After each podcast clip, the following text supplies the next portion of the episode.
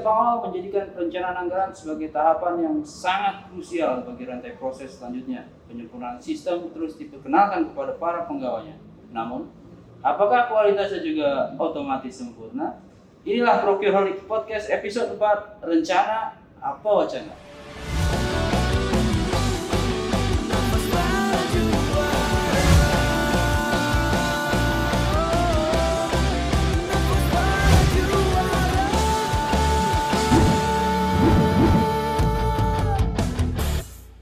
Assalamualaikum warahmatullahi wabarakatuh. Alhamdulillah ketemu lagi dengan saya di sini di Procure Podcast episode 4. Kali ini di hadapan saya sudah hadir ini kalau saya di depan bapak yang satu ini harus bicaranya pakai toto promo berasa di keraton gitu. Pak Fajar Ali Saputra apa kabar saya manggil Pak Ade aja ya biar Ya, enak gitu. Gimana di kabar sehat deh Alhamdulillah. Alhamdulillah. Setelah kemarin kita bergerilya melakukan revisi DIPA, terima kasih sudah hadir di Tokyo Week Podcast menyempatkan waktunya yang ingin berbagi ilmu tentang perencanaan anggaran. Ya, seperti eh, para peserta Bapak Ibu sekalian yang sudah eh, setia juga bergabung dengan kami dari pagi hari tadi, perencanaan anggaran kan bukan barang baru memang di apalagi di pemerintahan. Dikenal sejak lama prosesnya sudah sangat sangat matang juga sih sangat lengkap. Cuma dari perjalanan itu kita banyak melihat eh, apa namanya perkembangan perkembangan tadi seperti di prolog saya bilang ada sistem ada perubahan juga regulasi nah apakah dengan penyempurnaan sistem ini otomatis juga eh, kualitas perencanaan juga juga semakin sempurna. Nah untuk itu hari ini kita akan dengar sama-sama paparan dari eh, Pak D. Saya lebih akan Pak D. Ya mungkin eh, nanti bisa dimulai dengan perkenalan diri. Barangkali teman-teman di daerah juga ada yang berkenalan. Karena kebetulan audiens kita bukan hanya dari di Jenau, tapi juga dari ada dari UPT, Dijen Pembangunan Daerah dan bahkan tadi ada yang dari Sekretariat Daerah Papua. Deg-degan. Deg-degan. ya, jadi semakin terkenal nama beliau. Semoga dalam hal yang baik ya. Amin. Dan yang kita sampaikan juga eh, hal-hal yang bermanfaat. Baik, untuk membersihkan waktu silakan. Waktu dan tempat eh, saya serahkan kepada Pak D untuk paparan. Assalamualaikum warahmatullahi wabarakatuh. Waalaikumsalam. Alhamdulillahirrahmanirrahim. Assalatu wassalamu ala asyrofil anbiya'i wal mursalin wa ala alihi wa sahbihi ajma'in. Alhamdulillah. Terima kasih Pak Dio atas undangannya. Sebetulnya tadi yang disampaikan saya namanya Mas Dio aja. Iya. Mas, Mas Dio yang disampaikan membagikan itu sebenarnya enggak Mas. Kami sama-sama belajar ini. Baik. Sama-sama belajar karena di dalam perencanaan itu juga nggak ada hukum pastinya. Semuanya Bukan ilmu pasti, Bukan ilmu ilmu pasti. sosial. Iya, iya. Lebih ke ilmu sosial karena arahnya ke ilmu ekonomi walaupun ada matematikanya misalnya. Sebelumnya sesuai dengan eh, arahan dari Pak Mas Dio tadi, selamat sore Bapak Ibu sekalian, para peserta. Eh, Selamat sore dan selamat jumpa dengan kami. Sebelumnya mohon izin perkenalkan saya untuk berada di depan Bapak Ibu sekalian untuk sama-sama berdiskusi sama-sama kita lihat lah apa yang apa yang yang sudah apa yang ada di sekitar kita terkait dengan penyusunan anggaran dan perencanaan. Eh, saya Fajar Ari Saputra, lahir di Gunung Kidul, tanggal 31 Januari 1982. Kebetulan saya diamanahi untuk menjadi penyusun rencana dan anggarannya unit di Agung. Nah, saya sejak tahun 2018 saya bertugas di situ dan sebelumnya kami pelaksana di situ dan di, di bagian kedua dan juga di Direktur Tata Negara waktu dulu masuk ke PNS. Eh, terus selanjutnya untuk memenuhi agenda kita pada sore hari ini perkenankan saya menyampaikan beberapa hal terkait dengan perencanaan anggaran pada Dijen. Sebetulnya saya tidak akan mau masuk terlalu dalam dan terlalu teknis. sehingga akan membuat Bapak Ibu sekalian bosan. Ya. Dengan Ini jam rawan. ya jam rawat, sudah makan siang, sudah sholat zuhur, pasti nyaman untuk tidur, tinggal nunggu asar, apalagi WFH. ya, ya, semoga kita semua selalu sehat ya Bapak Ibu ya. Amin. Semoga. Baik, kita mulai untuk boleh eh, kami akan meng-share ses- sesuatu yang sebenarnya pasti Bapak Ibu sekalian sudah pahami, cuma saya mau eh, soroti beberapa hal yang yang terjadi di Dijen AHU seperti tempat tugas kami kaitannya nanti dengan perencanaan yang otomatis pasti tidak bisa dilepaskan dari pelaksanaan penganggaran, pelaksanaan kegiatan yang pasti melibatkan pengadaan. Baik, kalau pertama apa itu perencanaan dan apa itu anggaran? Karena kita berada di aparatur pemerintahan, maka definisi perencanaan dan penganggaran juga kita ambil dari aturan yang berlaku untuk pemerintah di Republik ini, di mana perencanaan itu adalah suatu proses untuk menentukan tindakan masa depan yang tepat melalui urutan pilihan dengan memperhitungkan sumber daya yang tersedia. Nah, kayak tadi seperti disampaikan Mas Dio tadi, ini bukan ilmu eksak, ilmu IPS ya, ilmu sosial, ilmu ekonomi Mas. Permasalahan ekonomi muncul saat sumber daya terbatas menghadapi permintaan yang tidak terbatas. Itu ya itu yang yang jadi masalah di semua semua pihak saat kita itu pasti ada permasalahan ekonomi yaitu sumber daya terbatas. Dan harus diperhitungkan.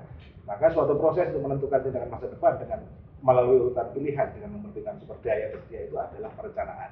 Definisi tersebut ada dalam pasal 1 Undang-Undang Sistem Perencanaan dan Pembangunan Nasional. Kemudian kalau kita emphasize atau kita garis bawahi memperhitungkan sumber daya tentunya arahnya langsung sumber daya itu adalah keuangannya atau kemampuan untuk membiayai kegiatan. Maka ada yang namanya APBN, anggaran pendapatan dan belanja negara. Apa itu APBN? Menurut pasal 1 Undang-Undang Keuangan Negara. Maka rencana keuangan tahunan pemerintahan negara yang disetujui oleh DPR, itulah APBN. APBN isinya banyak sekali. Baik, ada yang strukturnya sangat luas dan eh, holistik. Jadi terpadu, terpadu dalam satu dokumen sebagaimana dengan eh, sebagaimana dengan institusi keuangan negara yang kita ketahui. Nah, bagaimana eh, menyusun APBN ini? Tentunya APBN ini harus disusun berdasarkan kebutuhan, tapi lebih penting berdasarkan kebijakan dan arah pembangunan presiden. Seperti apa proses perencanaan pengangguran secara nasional? Untuk bapak yang bapak ibu yang berasal dari satker di daerah atau dinas-dinas atau sekretariat daerah, mohon maaf kami sampaikan yang secara kementerian karena APBN ya? Iya, APBD. APBN, bukan APBD. Jadi mungkin akan ada sedikit perbedaan, tapi saya pikir so- eh, siklusnya akan sama. Kalau kita lihat di proses perencanaan dan penganggaran nasional, ada RPJP nasional yang menjadi pedoman, diturunkan menjadi visi dan misi presiden. Visi misi presiden akan diturunkan menjadi visi dan misi kementerian dan lembaga Kemudian visi misi kementerian dan eh, kementerian dan lembaga masuk ke dalam rencana strategis Restra KL. Baik dari Restra KL turun menjadi lagi Restra unit organisasi. Jadi kalau kita lihat RPJP sebagai rencana jangka panjang memunculkan visi misi, kemudian ada rencana pembangunan jangka menengah lima tahunan yang turun menjadi Restra juga. Jadi Restra ini merupakan penjabaran dari visi misi presiden dan cita-cita yang di- dicanangkan dalam RPJM. Kemudian dari lima tahunan turun menjadi rencana jangka pendek yaitu tahunan, yaitu RKP kalau di pemerintah secara umum. Namun kalau di Kementerian Lembaga dan Organisasi menjadi Renja. Renja itu rencana kerja Kementerian Lembaga yang nantinya akan turun menjadi RKKL. Dari sini ini tingkat perencanaan. Tentu setelah direncanakan akan muncul kebutuhan kebutuhan biaya itulah proses penganggaran. Misalnya di Renja KL di tahun 2020 ini, kalau kami dari dari dari ZAHU punya prioritas nih untuk membahas dokumen kebijakan pendukung tata naskah dinas, pendukung naskah akademik maaf, pendukung naskah akademik tentang penyusunan RUU Badan Usaha yang baru. Maka kalau kita mau membuat dokumen itu, kita perlu ngapain? Itu tadi berarti rensanya kementerian. itu levelnya kementerian. Nah, setelah Renstra dijabarkan dalam dalam tata Renstranya, di belakangnya ada kerangka pendanaan yang menjadi pendukung atas program yang ingin dicapai di babak sebelumnya, yaitu muncullah rencana anggaran pendapatan belanja negara yang berdasarkan RKP dan RKAKL yang berdasarkan Renja. Nah, RAPBN dibahas bersama dengan DPR dan setelah disetujui maka menjadi APBN. Sementara RKAKL yang sudah disarikan dalam RAPBN dan disetujui DPR maka disahkan oleh Menteri Keuangan menjadi RKKL. Itu secara garis besar. Kalau kita lihat detailnya dari setiap tahapan itu akan sangat akan sangat banyak yang yang perlu ini. Kita jangan lihat perbedaannya tapi persamaan. Semua di awal dari R. Semuanya ya R. Kecuali kalau sudah disepakati R-nya hilang. menjadi APBN dan IPA. Baik, itu tadi proses secara umum perencanaan dan penganggaran. Selanjutnya, tentunya perencanaan dan penganggaran ini nggak bisa dilepaskan. Kalau merencanakan membuat rumah, tidak mungkin mem- membeli atau menganggarkan merencanakan membeli sesuatu yang untuk bangun mobil. Oke, ya. Kalau kita rencana buat rumah, pasti belinya bes- besi ulir, te- ah, bahan untuk tembok, genteng. Nggak mungkin kita beli roda. Hmm. Jadi perencanaan dan penganggaran harus selaras. Nah, bagaimana hubungan selaras perencanaan dan penganggaran? Pada umumnya adalah begini. Kalau kita lihat tadi secara RRR tadi perencanaan dan penganggaran itu seperti itu prosesnya, maka kalau dari hubungannya antara perencanaan penganggaran akan seperti ini. Di- direncanakan melalui Renstra akan direncanakan anggarannya melalui KPJ. Apa KPJ? Kerangka pendanaan jangka menengah. Jadi empat tahun. Kemudian direncanakan untuk SDM-nya maka menjadi belanja pegawai jenis belanjanya. Kemudian direncanakan mau melakukan sesuatu aktivitas menjadi rencana menjadi belanja barang. Sedangkan untuk rencana membuat sesuatu, menambah aset, membeli sesuatu demi untuk mendukung pelayanan kepada masyarakat menjadi belanja modal. Dan rencana kerja Renja akan dituangkan dalam rencana anggaran dan KAKR. Ini rencana anggaran adalah gabungan dari pegawai, barang. Iya, betul itu eh, dalam perencanaan anggaran itu sudah mencantumkan rencana untuk membiayai pegawai berapa menjadi belanja pegawai, membiayai kegiatan apa menjadi belanja barang, dan membiayai beli apa menjadi belanja modal. Eh, kemudian dari rencana kerja tentu nggak tidak bisa rencana didiamkan saja tanpa dikontrol. Tentu oh, kalau kasarnya begini, eh, saya sebagai anak misalnya ingin beli sesuatu tapi belum punya uang. Terus mau minta ke ayah saya mau minta ke bapak. Hmm. Eh, B saya mau beli buku. Hmm. bukunya buku IPA 1 dan buku matematika 1 tentu saat disetujui ayah saya akan akan memegang janji saya tadi sebagai kontrak. Kontrak kerja yang harus saya penuhi karena saya mendapatkan anggaran atas eh, permintaan saya tadi. Maka begitu begitu nanti dilaksanakan saya belinya cuma satu pasti dievaluasi. Kenapa? Cuma beli satu mintanya kan dua gitu kan. Bisa jadi ada penyelewengan bisa jadi ternyata ada perubahan di lapangan yang sehingga yang tadinya untuk beli dua hanya bisa untuk beli satu. Bisa jadi ada kegalauan. bisa jadi bisa jadi ternyata harus beli lisensi zoom gitu kan bisa jadi. Atau kopi. atau covid bisa jadi nah tapi sebelum ada bisa jadi bisa jadi tadi tentunya kan tadi ayah saya megangin janji saya. Saya itu mau ngapain? Oke silakan. dengan Iwak menjadi kontrak kinerja itu tadi. Mhm. dengan kontrak kinerja perjanjian kinerja itu deh. Betul, perjanjian kinerja kalau di kita sekarang. Dan perjanjian kinerja itu saya mau beli dua. Ya udah dua dua buku tadi lah perjanjian kinerjanya. Itu menjadi indikator kinerjanya. indikator kinerjanya adalah tercapainya Tercapainya. target gitu Oke. kemudian dari dua itu kan untuk dua tadi dijanjikan dua buku oke ini duitnya berarti Mhm. dialokasikan anggaran sebesar yang dijanjikan tadi Oke. ini hubungan hubungan secara Hmm. lingkaran besarnya ini Mhm. kemudian anggaran di Indonesia ini telah mengalami reformasi di tahun 2003 sampai dengan 2005 2003 sampai 2005. ya di- ditandai dengan disahkannya Undang-Undang 17 tahun 2003 Oh. tentang keuangan negara. Eh, banyak perbaikan di sana. Salah satunya adalah kita jadi punya satu cara pendekatan terhadap anggaran. Mhm. Ada tiga cara pendekatan terhadap anggaran. Ada tiga pendekatan anggaran yang digunakan oleh Hmm. oleh oleh eh, negara kita. Yang yang yang pertama adalah penganggaran terpadu. Maksudnya apa? Penyusunan anggaran itu mengintegrasikan seluruh proses perencanaan dan penganggaran kementerian dan lembaga. Satu, klasifikasi organisasi. Itu contohnya apa? Maksudnya ada 0, BA 013, itu BA-nya Kementerian Hukum dan HAM.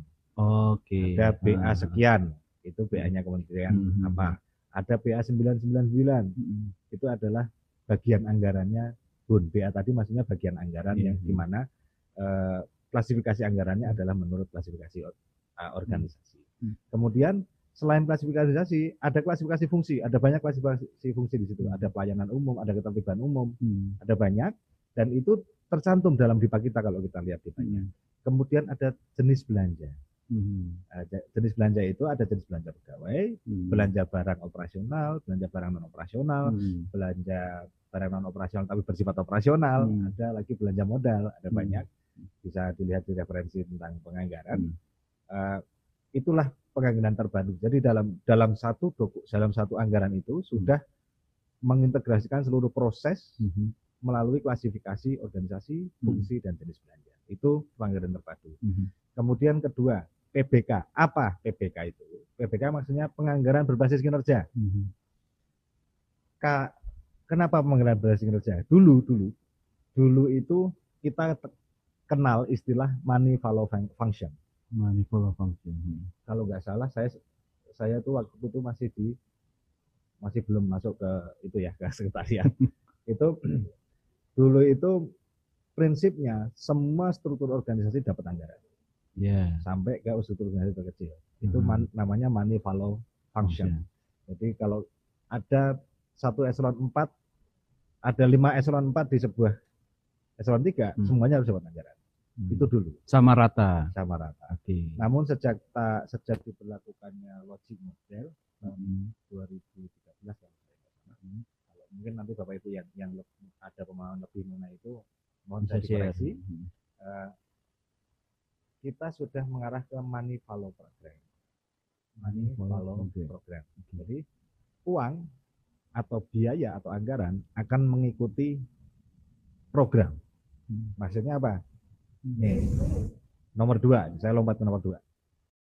Pengalokasian anggaran program kegiatan pembangunan nasional dilakukan dengan pendekatan money follow program menjadi melalui penganggaran berbasis kerja. Jadi saat seperti tadi saya mau beli buku, Hmm. saya kan berarti punya program mau beli buku. Sehingga untuk beli buku itu saya butuh uang 2000 Ya. misalnya. Maka uang itulah uang itu mengikuti kebutuhan saya punya program untuk beli buku. Kalau saya nggak punya program, Hmm. kira-kira kalau misalnya di Mas Hastio, Hmm. misalnya saya tiba-tiba ke bapak saya, Pak minta duit dong, Buat apa ditanya? Eh, ya minta duit aja. Nah, Apakah akan dikasih? iya. iya. Logikanya seperti itu. Tapi kalau saya bilang, Pak saya besok itu ada tugas dan ada buku yang harus saya beli dua, harganya satunya seribu, jadi Hmm. saya butuh dua ribu. Mm. Kembali ke yang tadi saya jelaskan, Iya. Insya Allah akan diberi asalkan masuk akal Mm. dan nanti akan diminta pertanggungjawaban. Mm. Mm. Penganggaran berbasis kinerja ini berorientasi kepada output dan outcome. Mm. Apa itu output? Output adalah hasil dari sebuah kegiatan. Mm. Misalnya, eh, misalnya saya membuat kayak ya yang lebih enak konstruksi kayaknya. Iya. Membuat rumah. Membuat rumah outputnya apa? Hmm. Oke, outputnya apa? Rumah itu jadi, itu kan outputnya. Rumah yang jadi, itu outputnya. Nah, outcome apa? Outcome-nya adalah yang punya rumah bisa menempati. Itulah outcome-nya. Jadi output itu hasil dari sebuah kegiatan. Mm. Outcome adalah manfaat yang dirasakan dari hasil kegiatan tersebut. Jadi dinilai apakah sebuah kegiatan itu punya output dan punya outcome atau tidak menjadi Hmm. penilaian kinerja. Nah, di situ masuk evaluasi Hmm. dan evaluasi akan menjadi bahan untuk perencanaan kemudian eh, di- di- di- dijadikan bahan untuk menyusun rencana selanjutnya. Mm. No- Landasan ketiga soal soal penerapan penganggaran berbasis kinerja adalah ada fleksibilitas pengelolaan anggaran. Mm. Fleksibilitas penganggaran anggaran itu tentunya dengan menjaga prinsip akuntabilitas Mm. atau kalau kalau dari istilahnya let the managers manage. Mm. Let the managers manages. Kan? let the managers manage. Jadi ada keleluasaan untuk merubah rencana Mhm. ataupun anggaran yang sudah ditetapkan dengan cara revisi anggaran. Mhm. Tentunya ada aturan khusus mengenai itu dan ada rambu-rambu yang harus diikuti yang semuanya tercantum nanti dalam dalam tahun berjalan biasanya ada peraturan Menteri Keuangan tentang tata cara revisi dan tu- aturan-aturan turunannya baik dari Dirjen Anggaran maupun dari Dirjen Perbendaraan. Nah, kemudian selain PBK ada pendekatan nomor tiga yaitu KPJM. KPJM seperti disampaikan tadi adalah kerangka pendanaan jangka menengah. Jadi saat saat eh, KL atau kita nih, kita menyusun anggaran tahun 2020 di tahun 2019, Mhm. sebenarnya ki- di dalam teknis penyusunan itu kita tidak hanya mengisi tahun 2020, Mhm. namun diwajibkan oleh undang-undang dan oleh PP dan aturan turunannya untuk mengisi perkiraan kita tuh mau ngapain aja lu juga Hmm. mau ngapain lagi setelah 2020 ini T plus 3 atau tiga tahun yang akan datang. Jadi Oke. tahun 2019 dulu untuk anggaran tahun 2020 kita menghitung usulan 2020 tiga tahun setelahnya. Jadi 20, Hmm. 21, 22, 23. Mhm. Mhm. Begitupun untuk menyusun 2021 yang sedang kita lakukan sekarang. Hmm. Selain untuk menyusun 2021 juga 2022, 23, 24. Tentunya KPJM ini berdasarkan dengan dari Renstra, Mhm. dari Renstra kementerian yang sudah disusun sebelumnya. Mhm. Nah, kalau kita lihat ini mungkin bisa dibaca-baca bersama. Eh, KL itu menyusun perkiraan maju dalam dalam periode tiga tahun ke depan setiap tahun. Hmm. Jadi seperti disampaikan tadi, tata caranya atau prosesnya adalah menyusun proyeksi atau rencana untuk jangka menengah, kemudian menyusun proyeksi target fiskal jangka menengah ini ini ini levelnya Menteri Keuangan. Mhm. Namun kita tetap harus input sesuai dengan output-output yang kita ampu Oke. output yang kita pegang. Kemudian rencana kerangka anggaran jangka menengah menghasilkan reserve envelope ini masih di Kementerian Keuangan. Pendistribusian pagu belanja jangka menengah ke KL ini merupakan eh, apa ya eh, proses tektok. Jadi Hmm. kita ngajukan KPJM kita, Kementerian Keuangan melihat overview-nya dengan dengan langkah 1, 2, 3 ini. Setelah dilihat, dikembalikan lagi ke kementerian bahwa Anda sudah menyusun KPJM tiga tahun ke Mhm. depan. Dan nomor lima ada dijabarkan pengeluaran KPJM tersebut ke dalam program kegiatan berdasarkan indikasi pagu jangka menengah. Mhm. Ini ini sebetulnya lebih banyak di di Menteri Keuangan dan Bapenas. Oke. Selanjutnya se- kalau dari situ sebenarnya gimana sih apa prosesnya dalam menyusun anggaran setahun depan atau tahun ini gitu. Tentunya kan ada ada ada ada ada tahapan. Kok sepertinya kalau seakan-akan nih pasti teman-teman pasti teman-teman di di teknis ini pasti bertanya-tanya atau punya komentar. Baru Februari udah diminta tahun Iya, tahun depan nah. anggarannya. Ini gimana Yang sih? bulan depan aja belum kepikiran, Iya. Pak. MP aja belum turun, kita belum bisa laksanakan kegiatan, udah suruh merencanain tahun depan. Iya, iya. Eh, seperti itu dan itu terjadi setiap tahun Hmm. dan bahkan semakin ke sini semakin maju. Mhm. Dulu di 2000 saya ingat 2012 itu eh, Maret baru kita diminta untuk. Usulan eh, usulan ke sekretariat Hmm. dari dari unit teknis. Kemudian begitu semakin kemari terakhir Mas Dio untuk Hmm. 2021 Desember 2019 sudah Iya. diminta. mhm. Saya Eh, ingat kalau itu betul. ingat, saya minta apa rencana belanja modal Iya, ya. iya. Jadi eh, ternyata ada siklus yang harus diikuti dalam penyusunan APBN. Kelihatan nggak ya di, di, di monitor Bapak Ibu sekalian? Kelihatan. Eh, nomor satu adalah Presiden menetapkan arah kebijakan. Seharusnya Januari, Hmm. tapi Presiden kan tidak mungkin menetapkan sendiri tanpa mempertimbangkan masukan dari Menteri Keuangan dan. Menteri Perencanaan Pembangunan Nasional atau Kepala Iya. Bappenas. Hmm. Oleh karena itu di bulan Desember kita sudah diminta nih Mhm.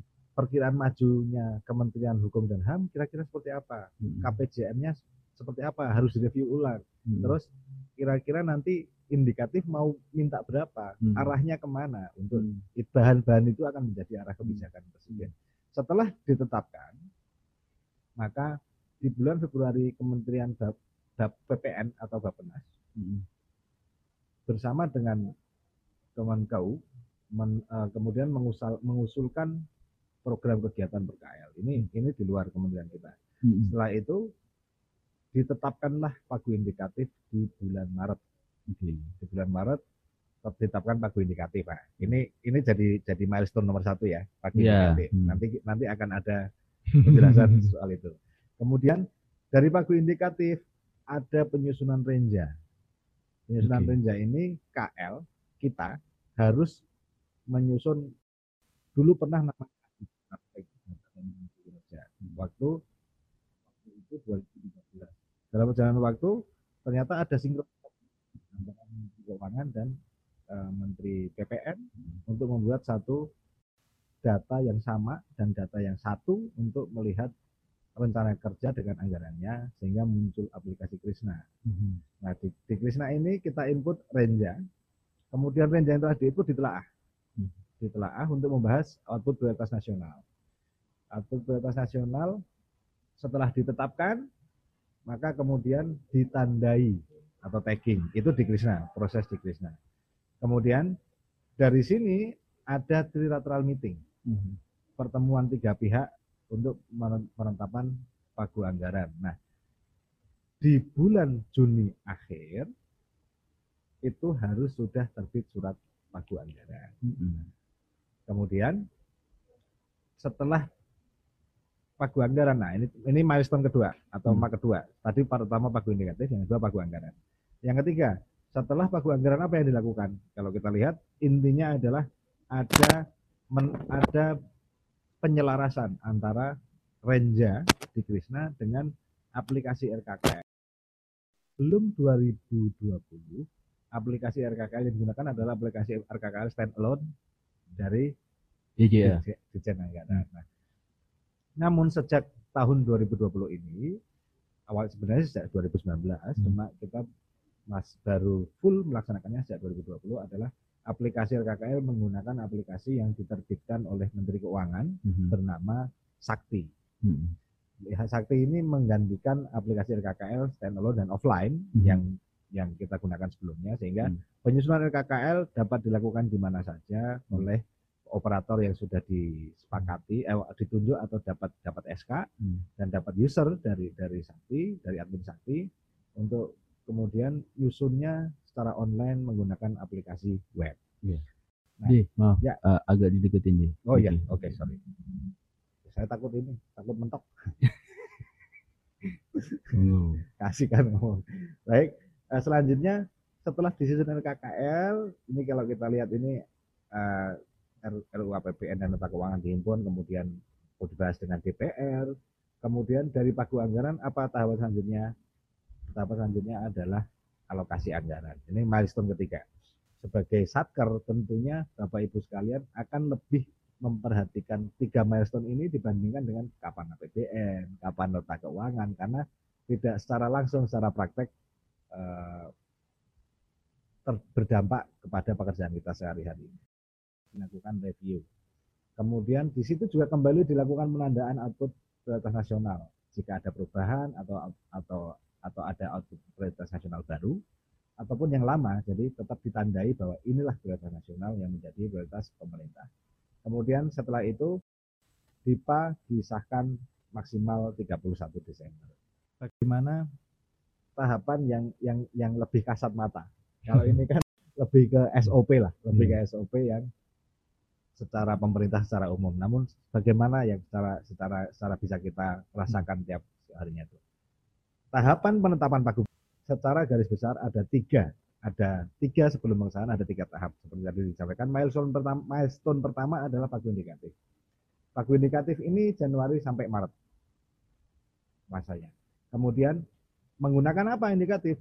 Masa indikatif kita ngancar-ngancar atau atau hanya menerawang saja? Memang kita kan bukan ahli nujum. Tentu ada data yang kita butuhkan. Nah, datanya apa? Datanya menggunakan data perkiraan maju sebelum yang disusun sebelumnya. Mhm. Perkiraan maju itu dari mana dilihat? Dari KPJM yang tadi disusun tahun sebelumnya. Mhm. Nah, Dari jadi- situlah kita bisa lihat indikasi Iya, pagu. indikasinya kemudian namanya juga pagu indikatif masih indikasi. Indikasi. Kemudian tentunya dari data perkiraan maju itu digulirkan. Mhm. Maksudnya digulirkan apa? Digulirkan untuk menjadi sebuah angka dasar. Mhm. Jadi perkiraan yang sebelumnya di, disusun itu akan digunakan untuk menghitung angka dasar sebenarnya butuhnya berapa gitu dari Mhm. KL. Namun tentu itu juga akan direview oleh Kementerian Keuangan apakah layak atau tidaknya. Hmm. Kemudian setelah itu ada di dalam pagu indikatif ini ada tahapan pertemuan tiga pihak atau trilateral meeting antara KL dengan Kementerian dan Bappenas. Hmm. Nah, sebelum 2021, sebelum usulan 2021, di pagu indikatif ini kita cukup melakukan review dengan eh, data tabel angka. Mhm. Namun sejak diberlakukannya sakti, Mhm. ternyata usulan pagu indikatif juga telah sudah harus diinput di RKKL Oke.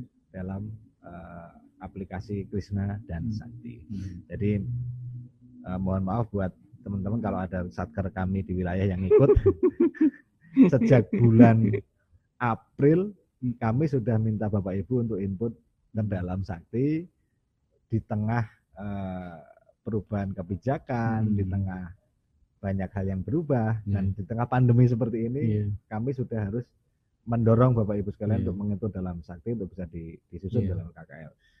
Kemudian setelah tahap pagu indikatif adalah tahap pagu anggaran di milestone kedua tadi. Kapan itu? Pagu anggaran itu sejatinya adalah pagu dari bulan April sampai dengan pertengahan Agustus. Mhm. Di situ disusun renja RK, renja KL, kemudian ada trilateral meeting, kemudian data usulan harus telah diinput Hmm. dalam aplikasi Krisna dan Sakti seperti tadi. Di sini usulan harus telah dilengkapi dengan data dukungnya Di pagu anggaran di ya. pagu anggaran. Mhm. Walaupun belum fix, tapi paling tidak pagu anggaran itu akan jadi data yang nggak akan berubah banyak di alokasi nanti. Iya, iya. Jadi di bulan Mei, Juni, Juli itu sebetulnya kita harus sudah mempunyai rencana Mhm. fix tahun depan mau ngapain, Hmm. terus butuh apa saja untuk Hmm. dianggarin. Yang sebenarnya Hmm. secara secara renstra sudah ada Sudah untuk ada. jangka panjangnya, Iya, tapi tinggal kita di besar. level detailnya gitu. Betul. Hmm. Secara prinsip memang seperti itu. Eh, kemudian apa data dukung tadi, Mas? Mhm. Kalau kalau kalau untuk apa? Kalau untuk membeli buku tadi kan saya bisa data dukung saya bisa alasan saya, Ya. kenapa saya butuh itu, kapan dan Mm-mm. mengapa dan sebagainya, terus berapa harganya, Mhm. terus dari mana saya saya saya bilang harganya segitu. Mhm. Kemudian kira-kira kapan saya mau selesai gitu kan? Mm-mm. Selesai beli. 5W 1H lah. Ya. Hmm. Yang disampaikan Mas Tio tadi 5W1H itulah yang harus di- disampaikan dalam kerangka acuan kerja. Mhm. Jadi se- sebenarnya urutannya itu bukan RKKL, KAK dan RAP enggak, Hmm. tapi KAK, KAK dulu, dulu justru. Iya. Karena apa? KAK itu memberikan pemahaman. Saya itu butuh apa sih? Mau Iya. ngapain? Butuh apa? Hmm. Kapan? Dengan siapa? Bagaimana? Hmm. Siapa man- penerimanya? Terus Hmm. apa yang harus dicapai? Apa yang akan Iya. dicapai gitu kan? Justru KK KRKKL itu hanya angka-angka saja Betul. ya kan. Sebetulnya Hmm. Se- seharusnya begitu. Jadi seharusnya Hmm. program dulu, Hmm. baru program itu untuk apa? Hmm. Dalam KK. Untuk misalnya, Mhm. eh, kasa- eh, misalnya nih saya mau mem- saya punya kegiatan atau atau punya rencana program untuk bisa memberikan pemahaman Hmm. ke eh, Masyarakat. satker kami untuk mem- mem- membuat sebuah perencanaan yang benar-benar baik Hmm. sesuai dengan aturan. Maka itu menjadi latar belakang dan eh, tujuan saya Hmm. untuk membuat Hmm. kegiatan. Kemudian untuk itu apa yang harus saya lakukan? Maka saya ingin mengumpulkan Mhm. baik secara online maupun offline Hmm. teman-teman operator-operator anggaran Hmm. yang bertanggung jawab di wilayah untuk Hmm. itu dalam satu tempat kalau memungkinkan Mhm. nah, untuk memberikan pemahaman tentang itu dan kita dampingi penyusunannya. Mhm. Terus itu kan apa yang harus dilakukan? Terus bagaimana caranya? Mhm. Ya caranya ya mem- membuat suatu pertemuan. Mhm. Melibatkan siapa? Mhm. Melibatkan operator, Hmm. melibatkan kabitnya, kasubitnya. Mhm. Terus eh, how, why, when, oh, kapan mau Hmm. dilaksanakan? Mhm. Di mana mau dilaksanakan? Mhm. Dari itu semua nanti akan kelihatan untuk memenuhi tadi di atas ternyata saya butuh anggaran sekian Mhm. untuk perjalanan sekian, Hmm. untuk penginapan sekian itu Hmm. dijabarkan dalam RAB. Mhm. Setelah KAK jadi RAB baru seharusnya input RKAK. Iya. Bukan berarti. Nah, masalahnya kan banyak faktor yang yang memang memang eh, Ya, ka- karena kita sudah ya. terbiasa paralel ya. multitasking ya. Multitasking. Itulah hebatnya orang Indonesia. Susah itu di luar negeri itu susah itu kalau, kalau nyari orang kayak Indonesia yang bisa semua. Sebenarnya gagasan untuk tadi 5W1H sudah ada di kepala, Iya. cuma belum dituangkan saja. Iya. Dituangkannya bareng nanti sama Ya, RKKL. betul biasanya gitu. Malah KKL duluan baru Iya. itu. Memang kalau dulu eh, mantan dirjen kita Pak Pak Aidil Hmm. sempat sampaikan beberapa kali memang kelemahan orang Indonesia itu satu Oh, betul. menuangkan gagasan ke dalam tulisan Iya, itu susah. iya, mengartikulasikan keinginan. Saya juga begitu mas, susah juga. Eh, kemudian setelah tahap pagu anggaran tadi, oh sorry, tadi masih ada di tahap pagu anggaran yang dilengkapi ke AKRAB dan dukung, data dukung lainnya itu dilakukan review oleh. Kemudian setelah itu dilakukan penelaahan oleh Hmm. Kemenkeu. Nah, setelah pagu anggaran ini dituangkanlah RAPBN dalam nota keuangan yang di- akan dibacakan persi, akan dibacakan persi- Menteri Keuangan di, di hadapan DPR dan setelah disepakati maka akan maju menjadi alokasi anggaran. Kalau dulu namanya pagu definitif ya. dulu. Terus setelah tahun berapa itu ya? Saya lupa. Itu menjadi alokasi anggaran. Jadi di Hmm. alokasi ini adalah menyusun detail-detail sekali Hmm. dari yang renja tadi Hmm. ke dalam RKKL prinsipnya. Hmm. Namun kan karena RKKL sudah diinput sejak bulan April Hmm. dari dari pagu indikatif maka akan sangat dimudahkan Ya. pada saat alokasi ini. Tinggal menyempurnakan atau memoles sedikit lah. Ya. Ternyata saya tadi mau buat kegiatan ini Hmm. ah nggak cocok. Hmm. Berarti saya nggak bisa metode seperti itu. Harus Hmm. cari metode lain dalam Iya. rangka mencapai output yang Hmm. Prinsipnya metodenya bisa berbagai macam, bisa Bisa. berubah-ubah, tapi tujuannya untuk Tujuannya tetap sama. ya. Ang- nanti set- di belakang nanti akan akan ada akan dapat kita simpulkan sebenarnya semua ini seharusnya dalam rangka satu hal Ya. untuk mencapai output kegiatan dan outcome program yang kita ya. yang yang kita canangkan Hmm. atau dicanangkan dari awal tahun. Hmm. Nah, di tahapan alokasi ini hampir sama dengan pagu anggaran, Hmm. Cuma di sini memang sudah ada KPJM. Nah, setelah tahap alokasi anggaran selesai dan DPR menyetujui APBN, maka RKKL atau DIPA disahkan oleh Menteri Keuangan paling lambat 31 Desember. Nah, selanjutnya dalam rangka pelaksanaan anggaran sebenarnya ada yang tidak ada yang ada yang harus disiapkan. Apa Ini ada kaitannya dengan procurement. yang sebenarnya kalau dari KAK tadi Bapak tahu aja. lanjut lanjut Pak. nyambung nyambungin maksudnya. Eh, kalau dari yang kami sampaikan tadi dari sekian banyak tahapan kuncinya adalah sebetulnya KAK. Bahkan saat audit pun yang dilihat awalnya adalah KAK. Mau ngapain, nyari apa, mau eh, dapat apa, siapa yang dilibatkan. Nah, dari KAK sebetulnya bisa apa? Dari KAK kita itu bisa melihat ini. Dari KAK kita bisa lihat kalender kerja. Hmm. Dari KAK sebanyak itu kita pasti bisa lihat. Berarti di, di minggu ini saya harus melaksanakan kegiatan apa? Hmm. Di bulan ini saya harus melaksanakan kegiatan apa? Kelihatan kalender kerja. Bisa dilihat, dijadwalkan Januari. Kalau ada kegiatan ya Februari minggu keberapa mau ngapain, Maret Hmm. minggu ngapain. Hmm. Akan jadi kelihatan menjadi tabel kalender kerja. Oke. Dari tabel kalender kerja bisa jadi bisa bisa kelihatan apa? Bisa kelihatan kebutuhan kita untuk melaksanakan kegiatan itu. Hmm.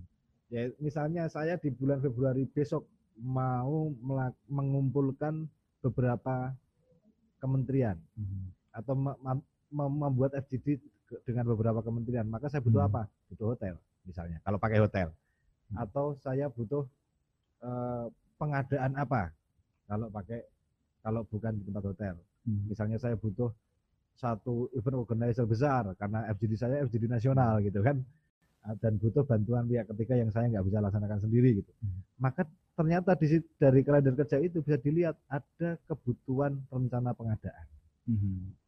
nah ini kali- kita garis bawahi nanti Iya, rencana iya. pengadaan Hmm. kemudian dari rencana pengadaan rencana kegiatan akan kelihatan di bulan Januari akan keluar duit berapa Hmm. di bulan Februari akan keluar duit berapa menjadi disbursement plan Hmm. atau rencana penarikan dana. Nah, ini di AHU kami wajibkan Mas Tio. Iya.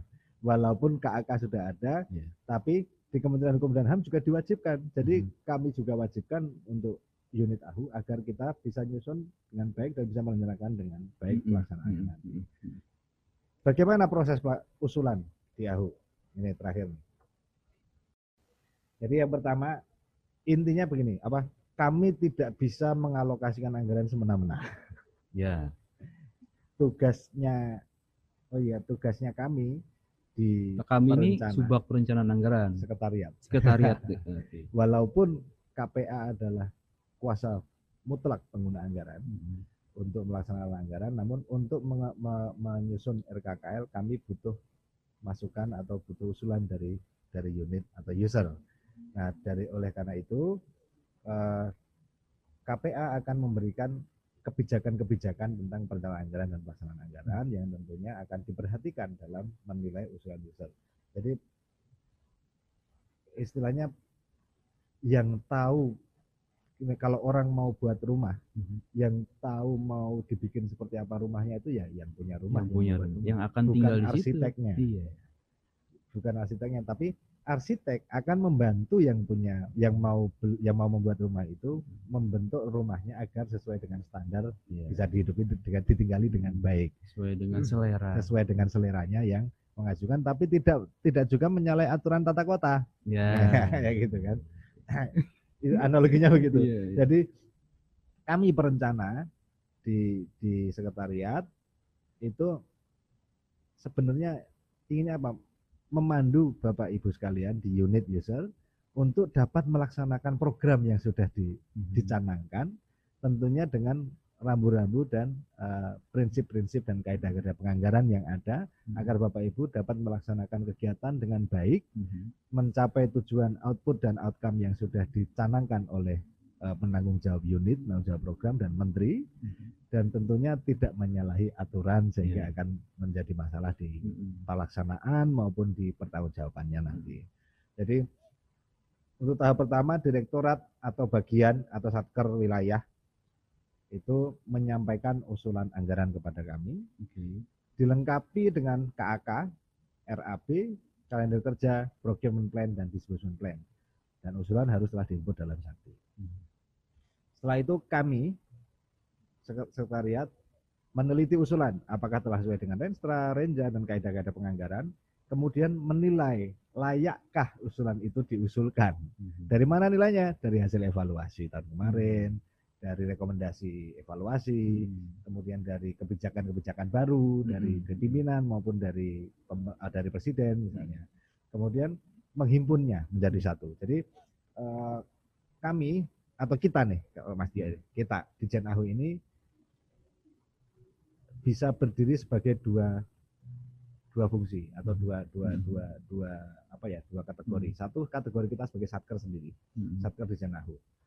Eh, satu lagi adalah kita sebagai penanggung jawab program kalau di 2020 Oke. penanggung jawab program di Jenahu. Di 2021 dengan adanya redesign sistem dan penganggaran, kita menjadi bernama unit, Mhm. unit di Jenahu. Programnya program menegakkan hukum, eh, menegakkan dan pelayanan hukum Mhm. serta program dukungan manajemen. Mhm. Jadi, ada dua program. Ada dua program di 2021. Itu yang kita belum sempat untuk Iya. sosialisasikan ke teman-teman. Iya, Besok iya. insya Allah di lain acara Iya. kami akan undang. Episode berikutnya. Iya. oh jangan jangan. Enggak kami gantian yang undang. Oh, yang siap, undang. Penganggaran yang undang nanti bersama dengan Kasubag TU untuk Mhm. eh, pengenalan terhadap Mhm. program yang baru terutama Dukman. Mhm. Kemudian eh, set- eh, AHU sebagai unit ini ada 39 satker Mhm. saat ini. Yang pertama adalah satker AHU pusat, Hmm. kemudian 5 satker BHP, Mhm. Kemudian ada 33 satker divisi pelayanan hukum di Setiap provinsi kantor ya. wilayah. Mhm. Ya, sebenarnya kita punya satu cabang yang belum satker, tapi masih menjadi output levelnya di di Jenahu. Oh, yang Atas hukum kita di di Malaysia. Atau di Kuala Lumpur ada atas hukum dan dibiayai oleh di Jenahu Mhm. untuk ini, kegiatannya. Kemudian dari sekretariat di Jenahu sebagai unit mengusulkan ke level kementerian Mhm. di pool oleh Setjen. Mhm. Kalau ini mungkin bisa dibaca. Dia, eh, meneliti kembali, kemudian menghimpun kembali menjadi usulannya kementerian. Mhm. Dari ini bisa biasanya seharusnya nih secara aturan Hmm. dari sini baru direview APIK. Oke. Namun pada prakteknya karena waktunya yang serba semuanya mepet dan dan dan dan ya nggak nggak lama lah waktu yang diberikan waktu untuk untuk untuk menyusun Hmm. sampai dengan menyampaikan ke Menteri Keuangan itu maka biasanya paralel Oke. antara penelitian dan review APIK. Hmm. Kemudian setelah direview usulan kementerian maju ke desain anggaran untuk dilakukan penelaahan dan pengesahan. Ya, Hmm. dengan itu kan kita sudah lihat kita sudah ya paling enggak semoga semoga Hmm. dari yang saya sampaikan tadi eh, bisa apa ya memberikan saya sendiri informasi dan dan yang yang mendengar atau melihat Hmm. eh, podcast kita pada siang hari ini mengenai apa itu perencanaan dan apa penganggaran. Sebenarnya Baik. kalau kita lihat perencanaan penganggaran itu sama tapi beda. Iya. iya. Beda tapi mirip sama. Iya. Jadi di mana eh, peran pengadaan dan PPK, di mana peran KPA, Hmm. tentunya semuanya ada perannya masing-masing di, di, di proses pengadaan. Hmm. Namun hal itu tidak bisa dilepaskan dari perencanaan, Mas Hmm. Tio. Nanti mungkin eh, kita sambil jalan nanti kita kita kita Ya kita diskusikan kita deh. diskusikan Ah, apa yang apa yang sebenarnya diharapkan dari Hmm. dari perencanaan dan penganggaran ini terhadap pengadaan. Eh, ya ini slide terakhirnya. Oke. Eh, Baik. Terima kasih. Terima kasih banyak eh, Pak De atas paparannya. Ini membuka wawasan baru. Ternyata perencanaan dan penganggaran dua hal yang berbeda, Beda. tapi saling berkaitan, gitu Tapi kan? saling berkaitan. Bapak Ibu sekalian peserta podcast siang hari ini juga bisa mengajukan pertanyaan melalui kolom chat atau kolom komentar pada live YouTube. Silahkan diajukan, nanti akan saya bacakan. Atau juga Bapak Ibu jika ingin berkomunikasi langsung dengan narasumber kita pada siang ini juga akan kami persilahkan. Silakan eh, klik tombol raise hand pada eh, Zoom meeting eh, Bapak Ibu sekalian. Nah, menyambung tadi deh paparan eh, yang sudah disampaikan. Eh, sebenarnya kalau yang tadi coba saya pahami, mohon koreksi kalau saya salah deh. Eh, berarti yang sebenarnya berkontribusi sangat pen- eh, besar gitu pada saat perencanaan dan penganggaran adalah di level eh, user ya. User sebagai di tadi kalau analoginya mau bangun rumah, ya dia yang tahu nih kebutuhan rumahnya kayak apa, kamarnya berapa, spek eh, spek batanya mau berapa, kayak gimana gitu kan. Tapi kan eh, tadi juga sempat disinggung, ada regulasi lain, ya kan, sebenarnya sama-sama mengatur tentang eh, penggunaan keuangan negara yaitu Perpres 16 2018 yang mengamanahkan PPK menyusun atau menetapkan kalau nggak salah, mohon koreksi saya salah, menetapkan perencanaan pengadaan. Nah, lingkup perencanaan pengadaan ini juga tidak jauh berbeda dan memang memang satu lingkup yang sama pada saat mulai pagu indikatif sampai dengan nanti diterbitkannya DIPA, disahkannya DIPA. Nah, menurut pengamatan Anda, ya, sebenarnya sudah bagaimana nih komunikasi ngobrolnya antara user sama PPK sebenarnya berdasarkan pengamatan Pak Ade selama ini gimana? Oke. Memang eh, Perpres 16 2018 tentang pengadaan barang jasa me- memberikan salah satu tugas dari PPK Iya. adalah melakukan perencanaan pengadaan atau menetapkan perencanaan Hmm. pengadaan. Di bahkan di aturan pasalnya pun juga ada aturan khusus ya Iya, untuk, betul, untuk, eh, perencanaan pengadaan tersebut. Hmm. Nah, ada beberapa hal yang yang menjadi saya pikir perlu diperhatikan Hmm. di, di tentunya di di, di satker kita ini. Hmm. Eh, saat aturannya seharusnya berarti kan sorry sebelum sebelum ini berarti kan sebetulnya untuk nyusun anggaran nyusun rencana Hmm. itu seharusnya PPK dilibatkan dong Betul. seharusnya Hmm. nah kaitannya dengan apa kaitannya nanti berarti PPK kan harus melaksanakan perencanaan juga Hmm. terhadap usulannya itu Hmm. nah namun kenyataannya nih It's Kalau- hard to say. kalau kita lihat ada beberapa hal sebenarnya yang mempengaruhi Mas Hmm. Eh, yang yang yang yang pertama sih Hmm. yang jelas biasanya Hmm. usulan anggaran itu atau usulan rencana kegiatan itu dikerjakan mepet waktu Betul. sehingga tidak terdapat cukup waktu yang yang benar-benar ideal Leluasa. leluasa ya untuk untuk merencanakan itu merencanakan kegiatan dengan baik dan melibatkan PPK Mhm. ya kadang-kadang malah ya maklumlah kita karena Hmm. pekerjaannya banyak Hmm. setiap hari selalu ada pekerjaan terus ditambahin lagi pekerjaan ini Hmm. padahal eh, fungsional ini JFU atau jabatan fungsionalnya bukan perencana anggaran Betul. bukan pen- bukan analis anggaran Hmm. bukan perencana Hmm. pasti punya tugas untuk dalam rangka pencapaian SKP-nya yang lain Iya. namun mau nggak mau ini dilaksanakan Iya. jadi kebanyakan ini terjadi deadline Hmm. baru ngerjakan Hmm. terus copy paste dari dari usulan atau dari RKKL tahun ini untuk tahun depan ntar lah kalau sekarang copy paste dulu lah nanti Hmm. pas mendekati alokasi baru kita Hmm. baru kita uh, perbaiki nah kenyataannya mendekati alokasi segitu lagi belum diperbaiki sudah alokasi sehingga Iya, ya iya. sudah itu lagi itu lagi Hmm. maka Kayaknya perlu cuti gitu untuk melaksanakan itu Cuti kalau nggak malah liburan Hmm. ya itu salah satu faktor yang membuat PPK belum bisa dilibatkan Hmm. syukur-syukur Jadi Kalau- banyak faktor eksternal sebenarnya, bukan dari. PPK-nya sendiri. bukan dan dan saya Atau dari user sendiri. Bu. eh, sebetulnya ya beririsan lah beririsan Hmm. cuman mungkin salah satu kalau menurut saya pribadi ya Hmm. salah satu eh, salah satu solusi untuk itu adalah UKPBJ dan PPK yang berdiri sendiri Cakep. Kok gue sampai pikiran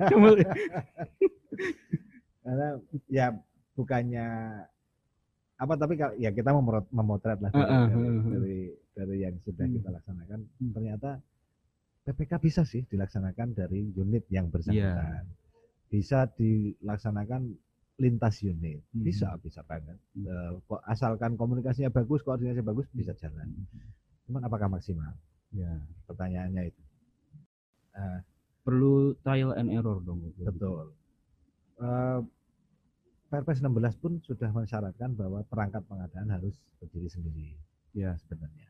Namun karena satu dan lain hal belum bisa berdiri sendiri ya sudah. Hmm. Eh, eh, kalau kita belum bisa ke kondisi ideal itu, maka yang paling yang paling bisa dilakukan adalah menunjuk PPK yang yang memang mampu sebenarnya, Hmm. memang mampu dan dan mau untuk Hmm. berkoordinasi dan kuncinya adalah back to back sebenarnya antara PPK dengan usernya. Hmm. User harus sadar bahwa dia butuh PPK Iya. dia itu butuh PPK sebagai pen- eh, penerima pendelegasian tugas dari KPA Hmm. untuk pelaksanaan anggaran. Hmm. Hmm. Sementara user untuk mau melaksanakan kegiatan mau nggak mau harus melalui persetujuan KPA Iya. yang telah didelegasikan ke PPK, tadi. Iya. Dan PPK juga punya kewajiban untuk merencanakan pengadaan. Iya. Selama ini yang terjadi PPK baru dapat usulan RKKL tahun depan pada saat alokasi sudah maju ke DJA. Sehingga PPK, nah terus saya ngapain? Ya netapkan RUP aja udah. netapkan RUP aja, input RUP aja. Oh gitu. Lah ini mau ngapain? Dah saya nggak tahu saya. Mau ngapain saya nggak tahu. yang Kapan dan ini? bahkan yang paling fundamental adalah yang tadi kakaknya tadi Iya. Nggak dapet ya esensinya nih apa dapet. urgensi dari kegiatan Betul. ini. Dan tiba-tiba dapatnya usulan RKKL rupanya Hmm. bentuknya. Jadi dia nggak tahu mau untuk apa, kapan gitu kan. Jangan-jangan deh kalau misalkan PPK tahu nih urgensi dari kegiatan ini, ini banyak wah nih terjadi nggak perlu nggak perlu nggak perlu bisa jadi. karena karena melihat dari oh sebenarnya kalau kita mau mencapai tujuan ini program ini sebenarnya ada metode lain, ada cara yang lebih efisien. Iya. Eh, tergantung pendelegasian KPA menjadi apa PPK itu. Kalau PPK itu didelegasikan untuk pelaksanaan anggaran saja Mm-mm. berdasarkan DIPA yang sudah ada, Ya. maka ya ya Nah. sudah sesuai aturan aja. gitu. Nah, sekarang kalau sekarang nih, Bre, kita bicara yang di Dijen Ahu aja, Ya. misalkan potretnya. Pendelegasiannya sebatas apa deh? Dari KPA ke PPK. Kalau sebenarnya yang lebih tepat menjawab itu dari teman-teman keuangan. Cuman Oke. kebetulan, kebetulan saya sudah diamanahi untuk menjadi salah satu. Oh, ini juga curahan curahan hati. Curahan Ya, hati. Pak Fajar. Nggak boleh sebetulnya. Oke. Saya perencana. Tapi kan kelihatan deh kalau di SK kan biasanya disebutkan Iya. pendelegasiannya apa saja. Nah, yang yang pertama mulai dari perencanaan pengadaan pasti. Mm-mm. Yang yang kedua kemudian untuk melaksanakan eh, penet- pene- kontrak atau Mm, mm, atau perikatan dengan Mm. pihak ketiga, kemudian melaksanakan pembayar proses pembayaran, Mm-mm. kemudian melakukan pengendalian terhadap pelaksanaan pekerjaan. Iya. Namun dan juga untuk memberikan persetujuan terhadap proses Mm. pengeluaran anggaran. Iya, ya artinya sebenarnya itu sudah sesuai dengan Sudah. dengan amanah eh, undang-undang atau amanah regulasi. heeh. Ya, Cuma memang pada praktiknya. pada prakteknya agak susah. Ya itu tadi. ya PPK-nya punya kesibukan sendiri. Iya, iya. user punya punya kesibukan sendiri untuk untuk menentukan atau mengusulkan pagu indikatif, Hmm. pagu anggaran, pagu alokasi waktunya sempit, Mm-mm. ya bisa nggak sempat untuk ngobrol. Atau ya ada beberapa unit yang memang sudah bagus, Hmm. jadi kalau ada beberapa BAP kemarin waktu Hmm. waktu konsultasi kemarin kemarin untuk anggarannya sudah membawa sekalian orang BUMN dan yang siap jadi PPK-nya. Wah, Jadi kami itu mau melakukan renovasi rumah dinas misalnya. oke. Oke, apa yang harus kami lakukan, Pak? Gitu kan. Hmm. Saya bilang, ya sesuai aturan aja kita jawabkan. Sudah masuk RKBUMN belum? Mm-mm. Dan nanti data dukungnya berupa eh, perhitungan dari dinas PU terkait Hmm. di setempat. Nah, tentunya itu semua butuh pengadaan kan. Nah, dia bawa PPK-nya. Hmm. Kira-kira eh, RKBUMN gimana? Oh, belum masuk. Hmm. Dia harus masuk dulu. Hmm. Terus PU gampang nanti besok-besok besok saya ke PU bawa surat dari Hmm. ketua BAP untuk minta dihitungkan. Mm-mm. seharusnya idealnya PPK harus dilibatkan dari awal begitu baik mau konstruksi jasa lainnya konsultasi atau pembelian barang Ya memang di eh, era Perpres 16 2018 ini kan PPK udah kayak superhero deh ya. Serba Iya. tahu, serba Iya. bisa gitu kan. Ya, Dan tadi yang disampaikan Pak De kalau apa dari contohnya dari BHP dia udah bawa PPK-nya, bawa Hmm. BMN, bawa orang dari pengelola BMN dan orang pengelola keuangan.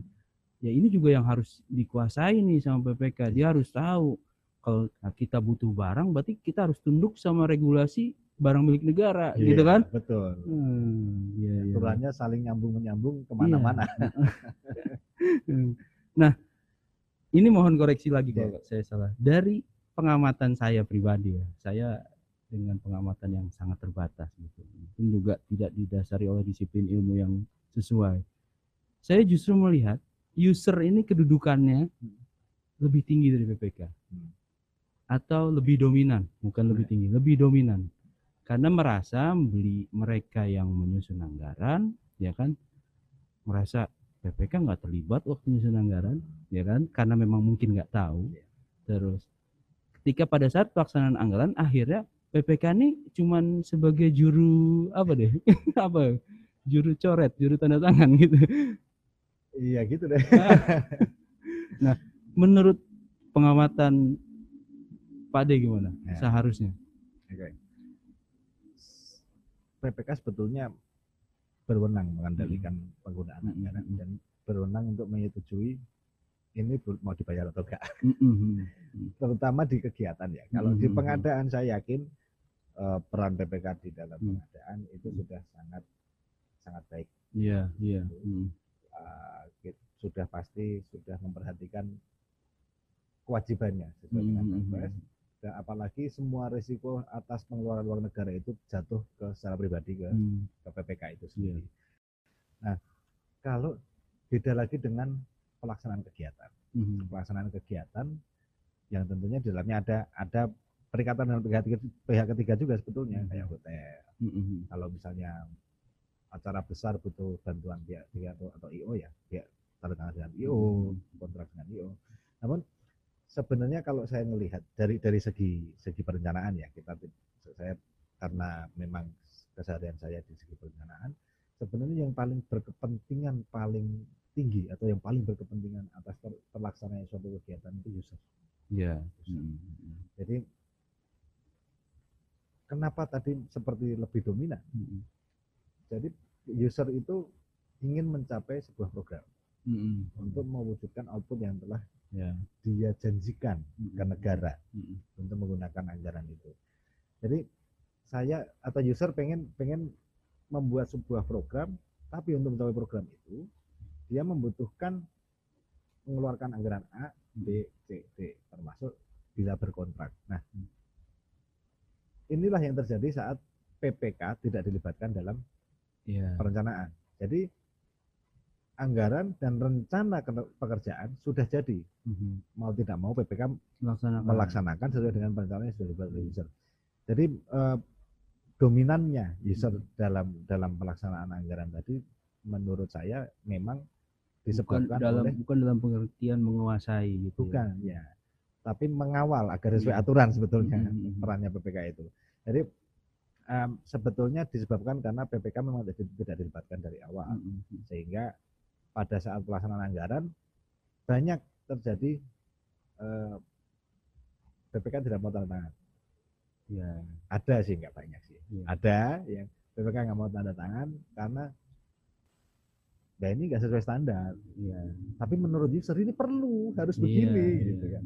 Namun karena sudah jadi RKKL dan kemudian sudah jadi ya kayak tadi kontrak kerja oleh user kepada negara menggunakan Hmm. APBN maka ya harus dicari cara agar Iya. agar PPK agar anggaran tersebut bisa dilaksanakan tapi tidak menyalahi aturan. Iya. Akhirnya revisi. Akhirnya revisi. Akhirnya revisi menyesuaikan dengan itu. Baik.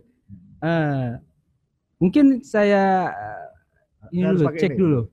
Untuk dengar harus ini. Boleh, boleh silakan. Saya coba cek dulu ada pertanyaan yang masuk dari eh, Bapak Ibu peserta po- po- podcast pada siang hari ini. Ada? Belum? Alhamdulillah. Belum ya. Baik. Kalau begitu ada? Oke. Dari Arkam Zahreza Royano. Wah, ini namanya. Sulit sekali saya sebut. Oh, ini raise hand deh. Mau berbicara langsung. Silakan. Eh, Mbak host, silakan di persilahkan untuk eh, bergabung. Mas Arkam, selamat siang Mas Arkam. Selamat siang Pak. Halo, selamat siang. Masih di mute ini. Kata kuncinya. Ini bukan kunci. Selamat siang Pak. Sudah masuk? Selamat siang Pak. Belum, belum. Siang Pak. Selamat siang Mas Arkam. Yes, yes. Selamat siang. Halo. Belum. Belum, belum terkoneksi. Halo. Baik, sambil menunggu masih coba dikoneksikan. Oke, sementara sambil menunggu nanti Mas Arkam bisa langsung eh, ngobrol aja langsung. Tapi saya bacakan dulu pertanyaannya, Pak.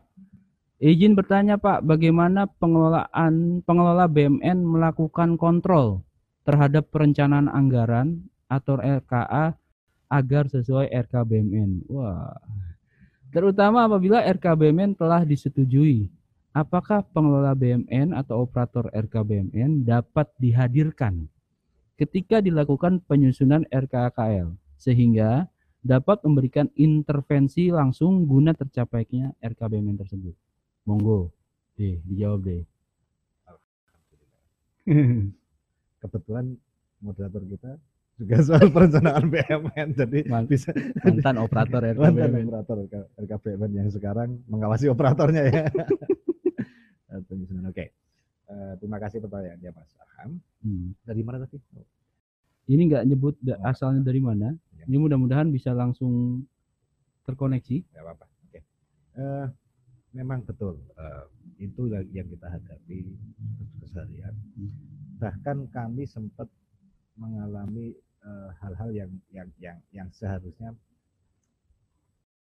RKBM itu dikontrol Hmm. sehingga tidak ada masalah belakangnya. Hmm. Dulu kalau kita ingat dulu yuk apa pasti yuk di 2015 saat awal-awal restrukturisasi program kita diperbolehkan Mhm. BCA untuk untuk menganggarkan belanja modal di Mhm. Divsiakum. Mhm. Tentunya pada saat itu pembelanjaan belanja modal di luar RKBMN Oke. karena pakai PSBB dan di luar eh, divisi administrasi. Hmm. Nah, saat itu yang terjadi adalah belanja dilaksanakan, nggak ada masalah, namun tidak bisa dipelihara. Oke, iya, karena tidak ada RKBMN. Iya, jadi di 2018 banyak peralatan yang kita beli di 2015 tidak bisa dipelihara, sehingga Mhm. harus Mhm. memelihara secara pribadi. Hmm. Gitu. ya, Nah, itu tadi efek yang efek yang terjadi saat perencanaan tidak mem- memperhatikan RKPMN Mm. dan dan kami belajar dengan cara yang keras Mm. begitu Mm. maksudnya seharusnya bisa dihindari cuman Hmm. karena ya sama-sama belajar waktu itu Mm. eh, ada hal yang terjadi seperti itu jadi Hmm. eh, terima kasih Mas Alkam jadi sebetulnya dalam menyusun RKKL itu Mm. terutama untuk RKKL yang eh, yang apa namanya yang terkait dengan pencatatan BMN Mm. harus melibatkan RKBMN Mm. melibatkan KBMN secara dokumen maupun secara orang Mm. ya yang pertama kenapa secara dokumen untuk mengusulkan anggaran dukungan manajemen yang ada pemeliharaan Mm. ataupun ada pembelian belanja modal kami selalu minta data dukung berupa RKBMN, SIMAK BMN dan laporan Mm. eh, laporan barang milik negaranya. Idealnya waktu itu juga kalau kalau saya nggak salah Pak Kabak BMN juga pernah menyampaikan ya, Mm. kalau untuk penyusunan anggaran memang idealnya dihadirkan operator BMN atau Hmm. paling tidak kasubag perencanaan BMN Mm. untuk Kalaupun untuk- ada deh. kalaupun ada. Iya, Hmm. mungkin di, di instansi lain berbeda nama ini. Iya, nama nama- nama- nomenklaturnya, namun eh, idealnya sih dalam penyusunan itu terutama yang yang megang tanggung jawab untuk meneliti RKKL Mm. yang ada belanja modalnya, ada pemeliharaannya ya lebih baik tektokan lah. Kalau nggak bisa menghadirkan orangnya, Hmm. tektokan dengan dengan operator BMN minimal Hmm. untuk bisa eh, memberikan masukan. Misalnya sa- aturannya kalau kalau itu gimana? Ya harus muncul di RKBMN. Nah, Hmm. kalau di RKBMN nggak muncul, tentunya kita nggak boleh anggarkan. Iya. Jadi kami pun juga menjadikan RKBMN sebagai salah satu syarat eh, atau data dukung Iya. untuk pengusulan anggarannya. Mungkin begitu Mas Arkam. Mungkin saya mau izin menambahkan sedikit deh. Ini kalau dari pertanyaan Mas Arkam, eh, kita bisa gam, apa, mendapat gambaran yang menyusun RKBMN dan yang menyusun RKKL adalah berbeda. Orang berbeda ya. pihak yang berbeda. Padahal menurut menurut pandangan saya deh dia, mohon nanti dikoreksi deh. Kan BMN berarti eh, pengelolaan BMN berarti usernya adalah eh, bagian yang menangani pengelolaan Iya. BMN. Dan user itu yang mengusulkan anggaran Iya. untuk kebutuhan BMN. Iya. Akan sangat eh, aneh kalau yang mengusulkan bukan orang yang merencanakan Betul. hemat saya sebaiknya mungkin Mas Arka mungkin ini eh, apa nih, studi kasusnya di di satkernya sendiri. Sharing aja Mas Arkam. Kalau di AHU kami punya pengampu-pengampu yang akan mendampingi penyusunan RKKL atau usulan RKKL dari user. Sementara yang input atau mengusulkan RKKL, yang input RKKL-nya adalah user sendiri. Jadi kalau untuk kebutuhan BMN yang mengusulkan maka adalah dari BMN-nya sendiri. Jadi eh, kaidah-kaidah tentang RKBMN-nya sudah otomatis menjadi pertimbangan dalam usulannya. Sehingga pengampu kami yang yang yang me- mengawal. BMN tinggal mengawal tentang kesesuaian Iya. dengan aturan anggarannya Iya. saja. Mungkin itu itu bisa jadi solusi. Tapi Mm. kalau ternyata Mm. misalnya nih kan banyak juga satker yang di di di unitnya nggak punya pengusul lah Iya. jadi terpaksa harus harus diusulkan lewat divisi administrasi harus Ah, diusulkan oke. lewat sekretariat yang sana Mm, gitu. mm. sementara dia kebutuhannya ada di kantor yang lain Hmm. Bisa Balik nggak? lagi sebenarnya ke tadi ke eh, siklus penyusunan per- penganggaran iya ke AK-nya dulu. iya betul. RKKL di, di ujung, di- di, Betul, terakhir. KK data dukung, baru itu sudah tersusun, baru mengikut RKK. iya gitu Baik, mudah-mudahan bisa terjawab. Apa sudah bisa tersambung? Belum? Baik, saya lanjutkan pertanyaan berikutnya ya. Ya. Ini dari Ari Agustini. Mohon izin bertanya Bapak, seiring ter- sering terjadi pada saat perencanaan direncanakan oleh user, PPK dan KPA, kemudian setelah anggaran turun terjadi pergantian KPA sehingga apa yang sudah direncanakan sebelumnya mengalami penyesuaian sesuai dengan mungkin ini saya koreksi kebutuhan KPA baru kebutuhan KPA baru sehingga adanya revisi anggaran. Mm-mm. bagaimana cara mensiasati atau tips agar perencanaan minim revisi? Aha, ini tadi Nah, yang ini kita tantangan sebut. besar ini. Aha, nggak nggak cuma buat Bu Ari Agustini tapi juga buat kami. Hmm. Jadi eh, karena tadi ada prinsip di pendekatan penganggaran ada let the managers manage. manage ya. Di selama 12 bulan itu Mm-mm. kan nggak lucu kalau satu bulan revisi dua kali. Ah, Bulannya 12, revisinya 24 kan nggak lucu. Jadi waktu itu kami buat SOP bahwa Hmm. revisi DIPA Mm. Paling banyak dilakukan dalam satu tahun tiga kali. Hmm. Sudah termasuk APBNP Mm. kalau ada. Iya. Dan revisi POK paling banyak dilakukan enam kali dalam satu tahun. Mm-mm. Itu sebelum aturan yang baru. Mhm. aturan yang baru ini agak lebih susah untuk membatasi revisi Mas Tio dan Bu Ari karena di aturan yang baru dari Jen Perbendaraan rencana penarikan dana harus diupdate setiap bulan Mhm. dan pengupdatean rencana penga- apa rencana penarikan dana itu masuk revisi DIPA halaman 3 Mm. walaupun revisinya hanya di kanwil perbendaraan dan semacam POK Iya. tapi itu tercatat di satu DJA sebagai telah lakukan, lakukan revisi Iya, iya, iya. ya nanti arahnya ke IKPA Iya. ke penilaian IKPA yang Hmm. yang turun tapi kalau kalau ingin membatasi revisi selain yang tadi faktor eksternal tadi Mm. saya pikir perlu diberlakukan SOP Bu Mm. Eh, jadi biar kap, yang tanda tangan tentunya KPA sendiri atau Iya. bahkan kepala kantor Iya. eh, bahwa satu tahun ini disepakati atau Mhm. ditentukan revisi sekian kali Mhm. terus eh, misalnya itu sudah jadi SOP yang berupa peraturan Hmm. kepala kantor, Hmm. peraturan dirjen, tentunya untuk merubahnya harus dilakukan proses dulu. Jadi Mm. harus dibicarakan Hmm. lagi oleh dengan kepala kantor dan pembuat aturan terdahulu. Mm. Mm. Mungkin itu, Mas Tio. Baik.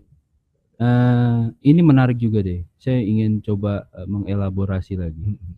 Eh, kalau tadi sebenarnya eh, pertanyaan versi aslinya Hmm. Mengalami penyesuaian sesuai dengan keinginan KPA. Padahal tadi masuk ke pelajaran eh, ilmu ekonomi semester 1 deh. Kebutuhan versus keinginan. RKKL ini di- disusun penganggarannya gitu kan berdasarkan kebutuhan bukan Iya. keinginan. Nah, jangan-jangan ini bukan berarti eh, apa namanya menebak atau menerka-nerka ya. Eh, KPA yang baru justru ingin menyempurnakan Bisa jadi. Bisa jadi, ya kan? jadi. karena RKKL sebelumnya ini tidak sesuai kebutuhan. Iya. Maka perlu direvisi kebutuhan. Tapi celakanya bagaimana kalau setiap pejabat ini eh, menyusun anggaran pakai keinginan? Ya akan makanya setiap pergantian manajer tadi ya keinginannya akan pasti Iya. berbeda-beda begitu kan. Preferensinya terhadap barang jasa akan berbeda-beda juga gitu kan. Yes. Eh, Rencananya jadi- saya tadi perjanjian kinerja deh. eh, Renstra itu rencana strategis untuk kinerja secara Oke. ma- jangka menengah lima Mhm, tahun. mhm. Nanti dari Renstra itu turun-turun ke Renja Hmm. untuk jadi eh, kontrak kerja. Mhm. Jadi em, kalau ya gampang-gampang susah sih untuk Hmm. untuk untuk menghubungkan dengan Renja. Hmm. Renja itu sebetulnya menjadi eh, apa Renstra itu sebetulnya menjadi gawang kita. Renstra itu kan ada ada kerangka pendanaan, Mhm, mhm. ada arah dan sasaran dari kegiatan Hmm. dari satu unit organisasi. Selama anggaran usulan anggaran untuk penyesuaian itu sesuai dengan arah yang dituju oleh Renstra tadi sebetulnya nggak ada masalah. Oke. Masalahnya kalau perubahan keinginan atau kebutuhan itu tidak tidak tersentuh di Renstra. Ya. Bagaimana caranya? Ya kita kembalikan ke aturan. Mhm. Mungkin untuk untuk untuk bisa ya pimpinan memang harus diakomodir. Mhm. Tapi Betul. jika tidak sesuai aturan, tugas kita sebagai bawahan adalah menyampaikan, Iya. memberikan mengingat masukan, Mhm. memberikan masukan menurut menurut at- eh, menurut telaah lah, menurut Mhm, telaah kami mhm. kegiatan ini idealnya begini Bapak. Iya. Jika jika ada perbedaan ini, risikonya ini. Mhm, mhm. Risiko minus ini, Mhm. kemudian plus minusnya ini, Mhm, mhm. eh, mohon arahan lagi apakah tetap kita laksanakan atau bagaimana. Iya. Itu mungkin itu yang yang dapat Mhm. dapat kami bayangkan untuk Mm, untuk mm, untuk mm, dalam kasus seperti itu karena Mm. memang ya namanya KPA kuasa mutlak untuk untuk untuk melaksanakan anggaran. Namanya aja kuasa pengguna. penggunaan anggaran yang telah dilimpahi oleh dari PA kan. Iya. Ya kalau ingin mem- memagari yang lebih Hmm. lebih secara teknis tadi SOP Mm-mm. atau berikan masukan sesuai dengan aturan. Ya. Itu Pak. Baik. Ada satu pertanyaan lagi deh. Oke. Ini dari eh, punggawanya Pak D juga di perencanaan anggaran ini. Izin bertanya Pak Fajar, Eh, silahkan menebak. Bentar, saya kalau lihat dari pertanyaannya. Selaku Kasubag Penyusunan Rencana dan Anggaran di Jenahu pada sesi webinar podcast yang bagus dan edukatif ini. Oke. Pada dasarnya perencanaan dan penganggaran kementerian lembaga saat ini harus berpedoman pada kebijakan money fo- follow program atau penganggaran difokuskan pada program atau kegiatan yang terkait langsung dengan prioritas nasional serta memberikan dampak langsung bagi masyarakat dan value for money atau bagaimana bisa mengoptimalkan anggaran secara optimi, ekonomis, efektif dan efisien sesuai dengan yang sudah direncanakan sehingga output dan outcome betul-betul bisa tercapai sesuai arahan presiden. Namun di sini di sisi lain masih terdapat mindset bahwa KL atau kementerian lembaga dikejar-kejar dengan penyerapan anggaran. Nah, seperti yang sedang kita laksanakan ya. Bagaimana cara konkret dan efektif yang dapat kita tempuh untuk mengubah mindset lama penyerapan anggaran ini dengan pendekatan money follow program dan value for money agar perubahan paradigma penggunaan anggaran dari hanya sekedar penyerapan menjadi value for money ini benar-benar dapat direalisasikan. Oke. Panjang ya. Saya tahu siapa yang tanya. kalau dari pertanyaannya. Makanya saya dengar dulu sih pertanyaannya bagaimana pasti Iya, ketahuan iya. siapa. Silahkan dikasih reward atau punishment. Udah Silakan. selesai pasang wifi-nya. Oke. Terima kasih atas pertanyaannya. Hmm. Ini ini adalah saya pikir semua menghadapi. Hmm. Eh, itu pertanyaan efisiensi dan realisasi. Jadi logikanya, sebenarnya nih ya, logik logikanya kalau kalau Mas Tio rencananya mau mau bangun rumah Hmm. dengan uang 10 juta. Ternyata rumahnya bisa jadi sesuai dengan rencana awal tapi dengan cuma uang 8 juta kan sebenarnya efisien. Sebetulnya efisien. Namun kalau secara prinsip perencanaan dan pelaksanaan anggaran negara itu tidak sesuai dengan rencana. Berarti ada masalah dengan rencananya. Hmm. Itu yang yang itu rezim yang melihat Hmm. atau bukan rezim eh, yang tadi eh, mindset yang melihat bahwa realisasi itu itu awal dari dulu kan realisasi penting. Mhm. Jadi sebenarnya realisasi itu dapat mencerminkan kematangan perencanaan Perencanaan. anggarannya. Kalau kegiatan direncanakan dengan baik, tentunya dapat dilaksanakan dengan baik Hmm. sesuai dengan jadwal. Saat kegiatan yang dilaksanakan sesuai dengan jadwal, tentunya serapan anggarannya juga mengikuti sesuai dengan jadwal pelaksanaan kegiatannya. Tapi apakah efektif? Kan bisa kita kita sampai outputnya tercapai, Hmm. tapi anggarannya lebih lebih sedikit. Kan tentunya lebih efektif. Iya, Hmm. tapi secara secara penilaian kinerja keuangan realisasi itu memperlihatkan kematangan atau ke ke eh, tingkat perencan- kematangan perencanaan anggarannya. Nah, selain itu sebenarnya realisasi itu menjadi salah satu nilai yang dinilai penil- eh, dalam penilaian IKPA Satker. Hmm. Ada 12 aspek yang yang Hmm. dinilai dalam IKPA Satker. Hmm. Salah satunya adalah realisasi. Hmm. Namun sebenarnya kalau kalau kita ngelihat lagi ke ke aturan penilaian realisasi sebagai kinerja Satker itu hanya berbobot 10%. Hmm. Yang lainnya pencapaian output dan sebagainya. Tentunya eh, sebenarnya nilai nilai sebuah satker itu tidak hanya dilihat dari realisasi. Di Smart DJA pun kalau kita lihat ternyata pencapaian outputnya yang lebih bernilai besar dibandingkan dengan realisasi. Hmm. Soal mindset, Hmm. sebetulnya kita hanya bisa mengontrol apa yang bisa kita kontrol. Hmm. Kita hanya bisa memanage apa yang bisa kita kontrol. Kita kontrol. Kalau kenyataannya adalah di, di lingkup besarnya di, di kementerian misalnya realisasi menjadi menjadi apa menjadi sesuatu yang pokok atau yang yang utama Hmm. di- diperhatikan, berarti Hmm. kita lihat dengan dengan sisi positifnya adalah Hmm. dari sisi kementerian kita ini mau dilihat perencanaan kita matang atau enggak, Hmm. bagus atau enggak. Tapi ada hal khusus di desain AHU. Mhm. Di di AHU ini ada dua sumber dana. Satu sumber dana rupiah murni dan satunya sumber dana PNBP. Mhm. Rupiah murni inilah yang selalu dikejar penyerapan, penyerapan, penyerapan. Karena rupiah murni ini menggunakan APBN murni dari pajak dan penerimaan negara yang lain. Sedangkan PNBP adalah eh, apa ya? Adalah imbal jasa Hmm. yang dikembalikan Service ke charge, kita ya. Yang bol- boleh digunakan kembali oleh kita. Jadi Hmm. kalau PNBP itu kita dapat uang 100, silakan pakai 70. Kayak Hmm. komisi lah, Hmm. Hmm. kayak insentif untuk Hmm. untuk unit Yang sebenarnya juga untuk membiayai layanan kita sendiri. untuk untuk meningkatkan layanan Iya. tadi. Nah, ada sedik ada banyak mis mispersepsi antara RM dan PNBP di mana PNBP diperlakukan sama dengan RM. Hmm. Sebenarnya kalau kalau melihat anggaran PNBP anggarannya Satker yang kebanyakan anggarannya PNBP itu bukan sebesar anggaran KKL.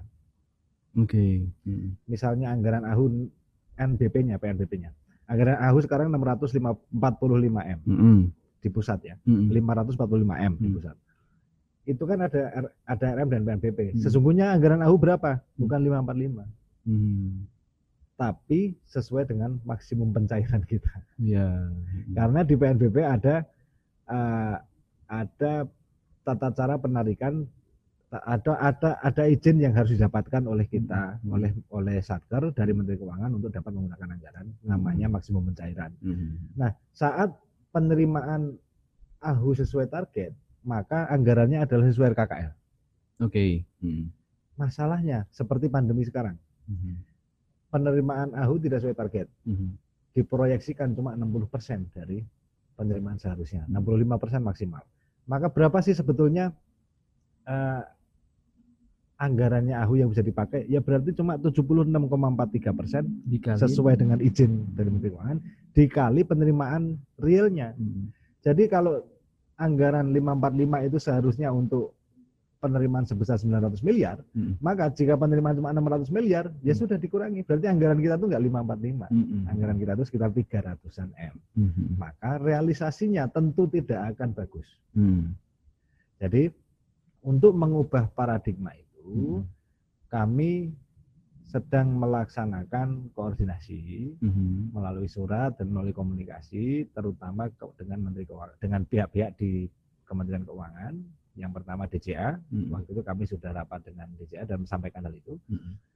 agar menilai kinerja realisasi itu bukan dari Pagu, Hmm. untuk PNBP ya, khusus Hmm. untuk PNBP, Hmm. bukan dari besarnya pagu tapi dari besarnya maksimum pencairan Oke. realisasi. Kemudian ke Dijen Pembendaraan juga, kami juga sudah berkomunikasi dan kalau nggak salah teman-teman keuangan juga sudah komunikasi dengan Dijen Pembendaraan untuk mengajukan hal tersebut dan sudah dilakukan rapat. Hmm. Pada intinya teman-teman di Dijen Pembendaraan dapat memahami bahwa satker-satker yang menggunakan yang bersumber dana PNBP realisasinya rata-rata kecil Hmm. karena memang tidak tercapai PNBP-nya. Sehingga untuk mindset di AHU sendiri sebetulnya sudah mulai berubah. Hmm. Bahwa realisasi itu tidak tidak serta merta menunjukkan kinerja satker yang baik. Hmm. Kinerja perencanaan iya. Iya. Tapi kinerja satker secara keseluruhan tidak hanya realisasi. Hmm. Namun kalau ada mindset itu yang masih berlaku di luar satker kita Hmm. dan masih berpengaruh ke satker kita, ya kita nggak bisa maksa, Hmm. namun kita berikan pengertian. Iya. Terutama dengan memberikan paparan, memberikan penjelasan yang yang bisa diterima mengenai itu. Contohnya kalau misalnya nih, misalnya ada pertanyaan, ini wahyu realisasinya jelek banget. Oke, kita gambarkan aja dengan dengan mampu memaparkan kondisi sebenarnya. Hmm. Jadi sebetulnya realisasi kami itu kalau dibandingkan MP sebenarnya tinggi. Dibandingkan MP. Kalau dilihatnya dari MP, Hmm. tapi kalau lihatnya dari parkir KKL ya rendah orang. Orang nggak ter, nggak akan tercapai itunya, Apalagi targetnya. kalau dibandingkan dengan kinerja. Iya. Kita meskipun WFA tetap tetap berkinerja. bekerja. itu jadi sebenarnya kinerjanya satker Hmm. itu tidak melulu hanya realisasi Betul. di IKPA sudah sudah Hmm. sudah bisa kita lihat Hmm. penilaian IKPA di Smart Monef juga sudah bisa kita lihat Hmm. di Monef Bapenas juga kita lihat bahwa tidak selamanya eh, realisasi yang baik kinerjanya baik Hmm. ada yang realisasinya mendekati 100% tapi kinerjanya malah tidak Iya. tercapai Outcome-nya tidak tercapai outcome-nya bisa tidak jadi. kegiatannya malah tidak sesuai dengan aturan Iya. itu juga jadi ini. Jadi untuk untuk merubah mindset itu secara internal kita sudah lakukan dengan cara men- mulai me- membiasakan Hmm. orang untuk untuk melihat atau mengusulkan anggaran sesuai dengan programnya saja. Baik. Jadi sebetulnya ada ada sedikit masalah di di cara naruh anggaran. Tapi itu bisa di bisa diperes atau bisa di, di, di- diperbaiki saat tahapan pagu anggaran dan pagu alokasi Mm. sehingga yang tidak butuh ya sudah kalau nggak bukan programnya ya sudah keluarkan dari situ Mm. kita masukkan anggaran ini ke program yang lebih sesuai. sesuai atau atau jika ada program lain yang belum tercover Baik. mungkin itu Mas Ocer Mudah-mudahan bisa menjawab pertanyaan dari yang tidak boleh disebut namanya. Lord. Oke, sebenarnya ada satu pertanyaan lagi dari eh, dari BHP Semarang. Tapi sebelum saya membacakan pertanyaan, saya juga mau nanya dulu pertanyaan Iya, iya, saya. Karena bisa jadi menjawab. Oke. Ini kan eh, AHU ini kan eh, juga memiliki UPT ya di Hmm. daerah ya, Bu. Ya, salah satunya BHP. Nah, sebenarnya dari UPT ini sering banyak ditanyakan sama teman-teman UPT. Teman-teman UPT itu kan sering mengajukan anggaran, Hmm. gitu kan? Hmm. kebutuhannya inilah bla bla bla bla. Cuma kadang kadang ketika sudah sampai di eh, di kita gitu deh di sekretariat di Jenahu eh, beberapa usulan itu tidak bisa kita penuhi. Padahal kalau tadi kita di awal de- mendengarkan paparan eh, kan money follow program. Ya. Programnya sudah diajukan gitu, tapi anggarannya tidak bisa diakomodir. Nah, sebenarnya eh, kebijakannya seperti apa deh? Apakah memang mungkin programnya yang diajukan tidak sesuai Hmm. atau at- alasan apa? Atau ada alasan lain ketika mungkin programnya sudah sesuai tapi eh, ada kebijakan tertentu sehingga eh, tidak semua program atau yang diusulkan itu bisa kita akomodir anggarannya. Monggo. terima kasih ini pertanyaan paling susah ini sebetulnya Tapi pamungkas nih. Pamungkas. Ah, oke. Seperti kita ketahui, unit AHU punya 39 satgas. Iya. Dan karakteristiknya beda-beda. Mm. Di divisi Yankum tidak boleh menganggarkan belanja operasional, belanja Mhm. modal. Mhm. Terus bahkan di 2021 nggak boleh ada sewa kendaraan lagi. Di 2021. Nggak boleh ada Oke. sewa kendaraan. Karena itu termasuk belanja Karena modal. itu ya? dukungan manajemen. dukungan manajemen. iya. Jadi sifat fasilitatif semua kegiatan atau belanja yang bersifat fasilitatif operasional dan dan uh, operasional fasilitatif semuanya harus pindah ke program dukungan Hmm. dukungan manajemen. Hmm. Jadi sewa kendaraan juga ke sana. Nah, BHP dan AHU pusat Hmm. beda karakter. Lima BHP dan AHU pusat ini satker penuh. Mm-mm. Satker penuh di mana punya fungsi kesekretariatan di dalamnya. Iya. Kalau Yankum tadi bukan satker penuh karena nggak punya fungsi kesekretariatan, Ya, Jadi, punya dukungan manajemen. fungsi dukungan manajemennya atau anggaran dukungan manajemen di program dukungan manajemen dipegang oleh Divmin. Ya, Sehingga sewa kendaraan yang tadinya dianggarkan di divisi teknis dipindahkan ke eh, divisi administrasi, termasuk sewa bandwidth. Mhm. Untuk DBAP dan di AHU, Satker Pusat itu Satker penuh sehingga boleh memiliki program dukungan manajemen. Mhm. Di tahun ini boleh memiliki belanja modal maksudnya, boleh memiliki kegiatan eh, atau output-output generik di dalam dukungan manajemen. Eh, contohnya begini, eh, BAP Semarang Mhm. boleh menganggarkan belanja modal Mhm. eh, pembangunan renovasi gedung, Mhm. renovasi rumah dinas, Mhm. pembelian kendaraan, Mhm. sewa kendaraan, Hmm. pembelian kendaraan bermotor dan sebagainya, Mhm. bisa. Mhm. Boleh mengalokasikan belanja operasional dan gaji. Mhm. Jadi sekaligus AHU dan BHP gajinya dikelola oleh Satker AHU. Mhm. walaupun nanti di prakteknya dipecah ke dalam dipa masing-masing satker. Tapi pengalokasiannya dari Dirjen AHU. Termasuk operasionalnya, bayar listrik, eh, bayar air, bayar telepon. Nah, pertanyaannya, kami itu sudah sering sudah pernah lah mengajukan usulan ke Dirjen AHU. Kami punya program ingin membuat sesuatu, tapi secara aturan nggak boleh kan, misalnya divisi ini. Secara aturan kan kami nggak boleh, kami harus pakai, kami harus me- merenovasi ruangan padahal kan nggak boleh. Boleh nggak kami minta anggaran ke AHU? Oke. Mm. Satu pertanyaannya. Yang kedua, ada BHP mengajukan saya mau renov nih tahun ini. Mm. Gedung saya sudah nggak sudah nggak layak pakai. Tapi kenyataannya belum bisa diakomodir dua-duanya. Oke. Ada beberapa hal yang yang mempengaruhi. Yang pertama, Pak Tio, kalau usulan itu dari divisi, maaf, kalau usulan itu dari divisi Yankum atau divisi teknis di di Kanwil, maka eh, kita akan lihat apakah boleh atau enggaknya dialokasikan di divisi Yankum yang pertama Dari sisi regulasi. dari sisi regulasi. Sampai dengan tahun 2020 ini regulasinya adalah PMK 94 2017 tentang Juksunlah yang sudah diubah sekali. Itu di situ ternyata divisi teknis yang tidak memiliki fungsi, yang yang di dalam satker yang sudah punya fungsi kesetariatan nggak boleh mengalokasikan Hmm. output-output generik, output 951, 994, 950 tidak boleh di situ. Jadi harus dilaksanakan di Divmin. Nah, untuk menganggarkan di Divmin Hmm.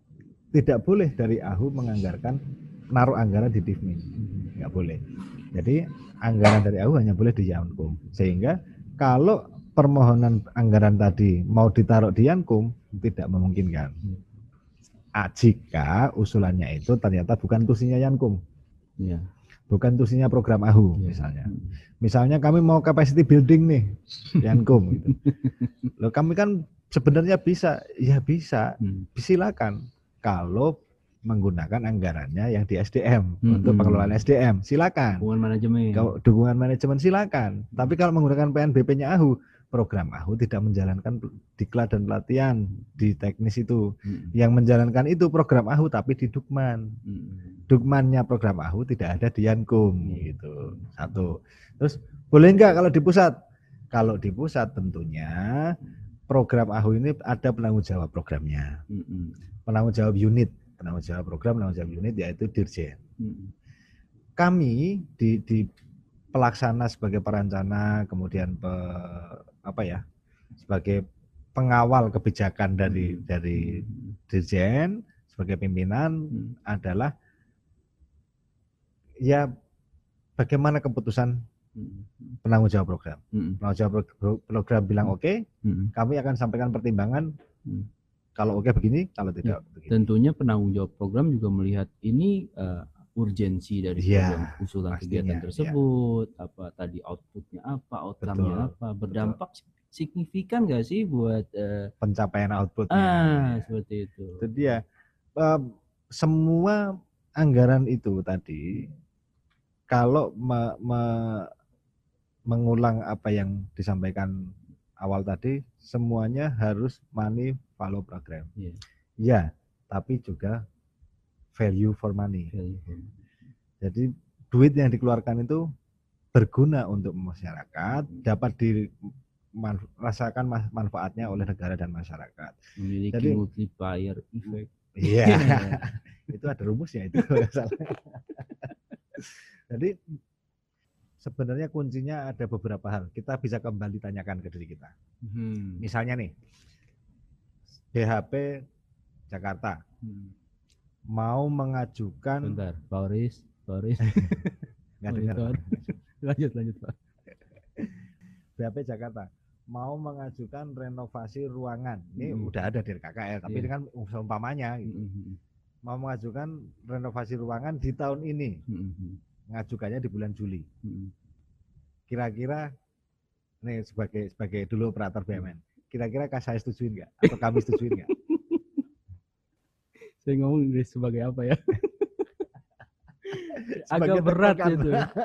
Eh, Enggak, enggak apa ya namanya?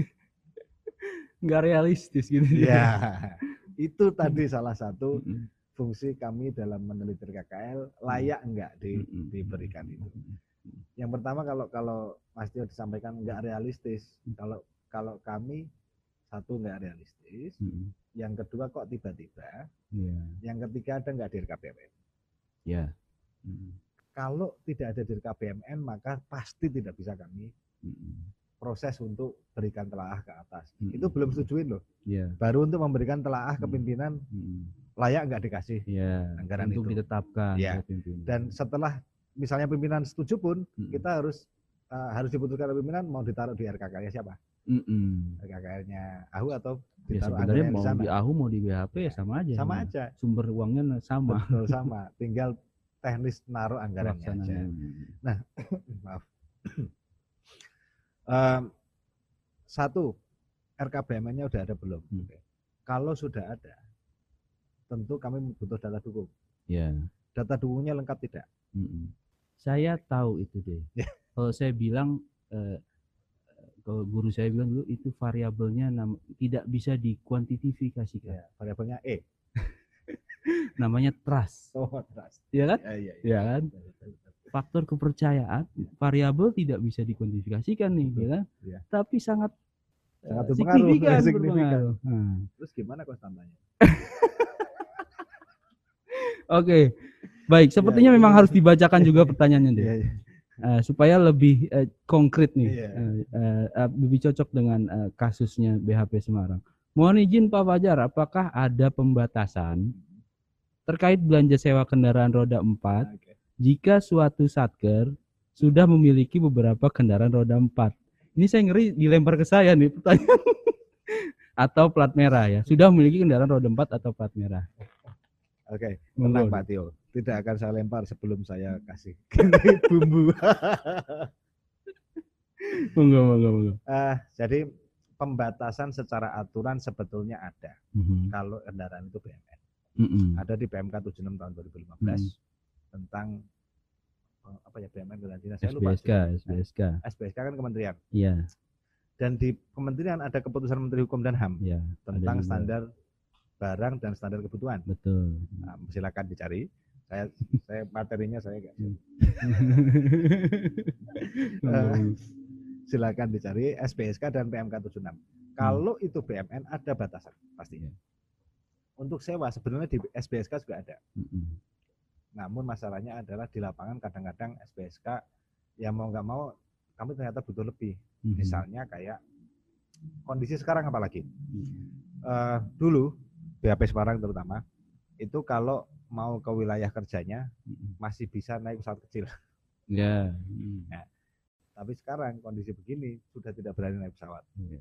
naik kendaraan misalnya, naik kendaraan dinas.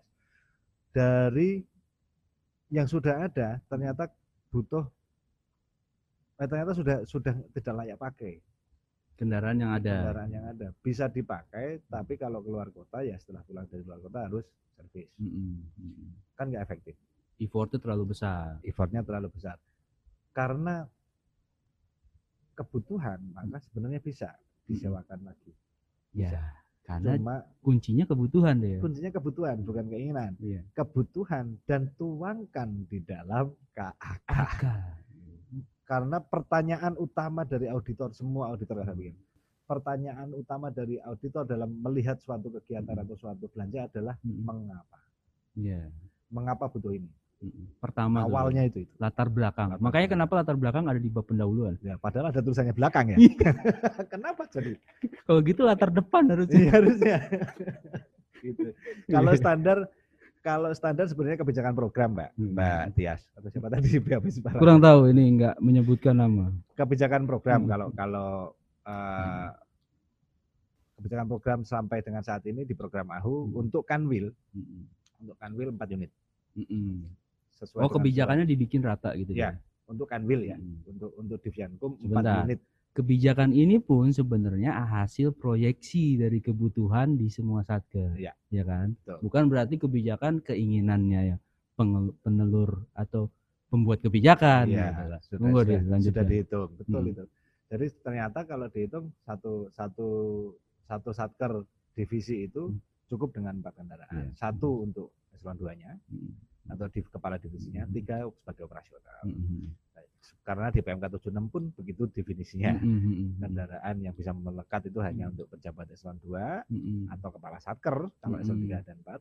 Hmm. Dan kalau eselon 3 ke bawah bukan kepala satker, Hmm. tentunya jadi kendaraan operasional. Kendaraan operasional. Nah, itu definisinya. Hmm. Terus untuk BAP pembatasan saat ini tidak ada pembatasan, Hmm. namun dilihat kebutuhan ya, bukan Hmm. keinginan.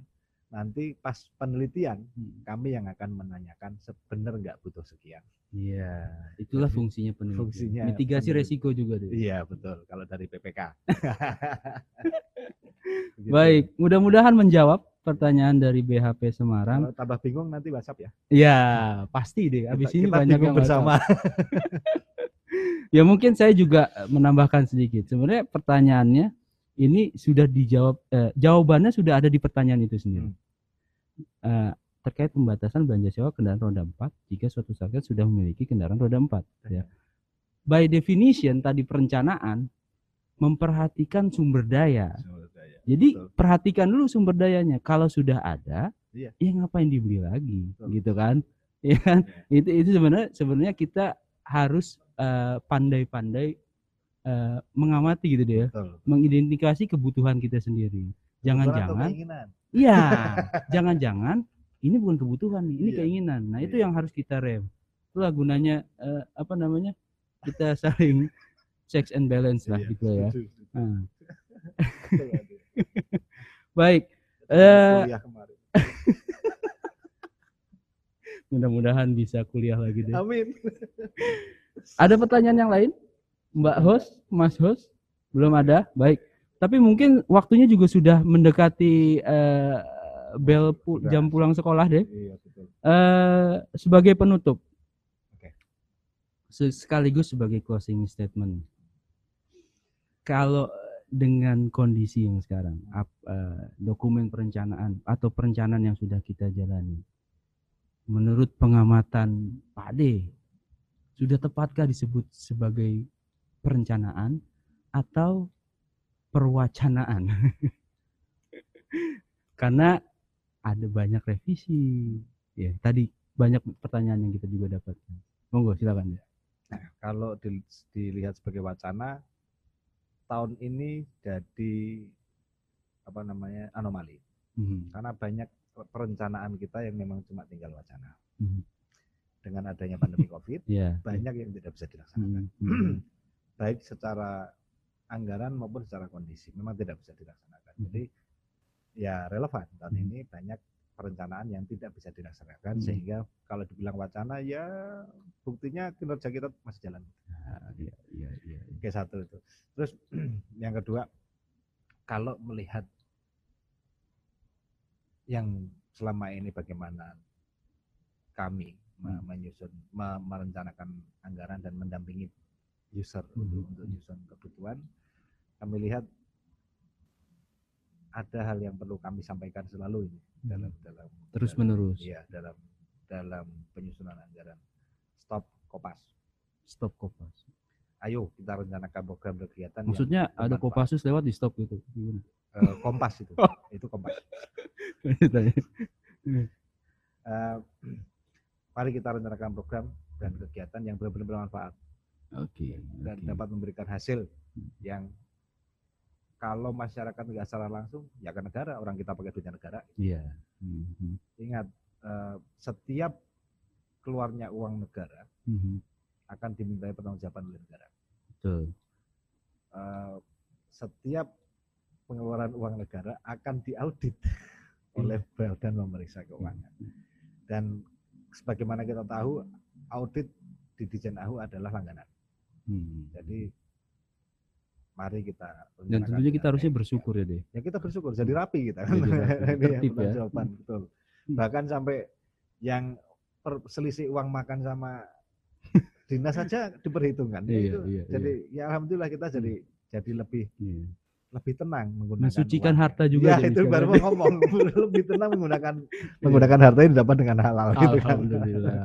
jadi setiap uang negara yang keluar harus memberikan value kepada negara itu sendiri atau kalau bisa langsung ke masyarakat, Hmm. alhamdulillah. Kalau tidak bisa, ya berarti ke negara. Bentuknya apa? Kebijakan, bentuknya apa? Uh, sumbangsih pemikiran kepada negara dan program yang yang baik. Kita harus mulai berpikir kita program apa, Mhm. kita punya program apa nih? Kita harus mulai berpikir begitu. Hmm. Bukan lagi berpikir ada duit segini untuk habiskan untuk apa. Iya. Sudah tidak bisa lagi kita mikirnya duit saya berapa enggak, enggak. Hmm. Tapi saya punya program apa Mhm. sehingga saya butuh dana, dukungan dana untuk untuk melaksanakan program Hmm. itu. Hmm. Ya pasti dengan dengan program yang baik, Hmm. program yang yang cakep lah, Hmm. itu alokasi anggaran akan Iya. ngikutin. Iya. Begitu punya program yang baik, kinerja yang baik, maka alokasi anggaran juga akan ngikutin le- lebih baik juga, akan Hmm. akan ditambahin pasti. Hmm. punya program 15 nggak mungkin anggarannya cuma satu, Mhm. kecuali memang nggak punya duit ya. Misalnya sumber daya sumber dayanya nggak ada. Iya. Maka mau nggak mau harus dengan yang itu dibagi Hmm. 15. Nah, kalau kita punya program bagus, insya Allah anggaran juga akan jalan. Dan ke depan kita juga akan lakukan secara internal nih, Hmm. reformasi cara penganggaran, Mhm. di mana selama ini kami tentukan besaran anggarannya per direktorat. Mhm.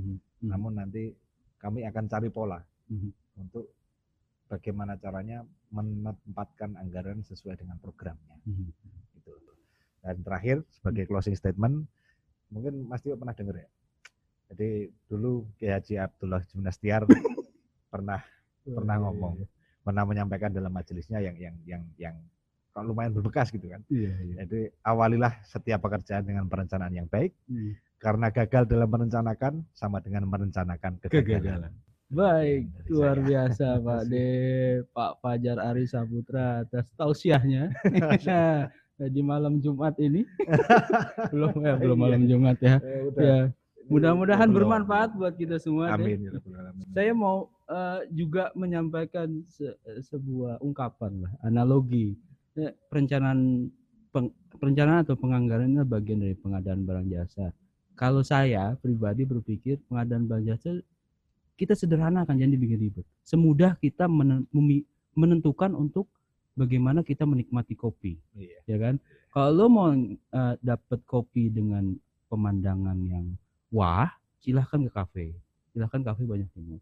Kalau mau cuma butuh kopi tradisional, Coffee mix, ya, coffee mix. coffee mix Coffee mix. ya, dengan Bukan rasa endorse ya. tradisional, dengan suasana perkotaan yang pinggir jalan, silakan ke warung kopi. Kalau mau bikin sendiri di rumah dengan keluarga, silakan aduk sendiri. Tapi kalau nggak punya kopi, silakan minta kopi teman. Itu jalan terakhir deh, ya kan? Iya, iya, betul, Baik, betul, betul. Terima kasih banyak Bapak Ibu sekalian Iya. peserta podcast pada siang hari ini. Alhamdulillah kita sudah eh, melalui dua episode hari ini dengan sangat eh, menggebu-gebu, dengan sangat bersemangat. Terima kasih juga atas keistiqomahan Bapak Ibu sekalian mengikuti kegiatan ini. Makasih. Mudah-mudahan eh, apa yang kita dapat hari ini bisa bermanfaat Amin, untuk ya diri kita sendiri, untuk lingkungan kerja, untuk bangsa dan negara, khususnya Kementerian Hukum dan HAM supaya pengadaan barang jasa pemerintah di Kementerian Hukum dan HAM semakin lebih baik. Amin. Saya Sastio Haji Darmawan, mohon izin undur diri sampai ketemu lagi dalam episode podcast berikutnya. Assalamualaikum warahmatullahi wabarakatuh. Waalaikumsalam warahmatullahi wabarakatuh.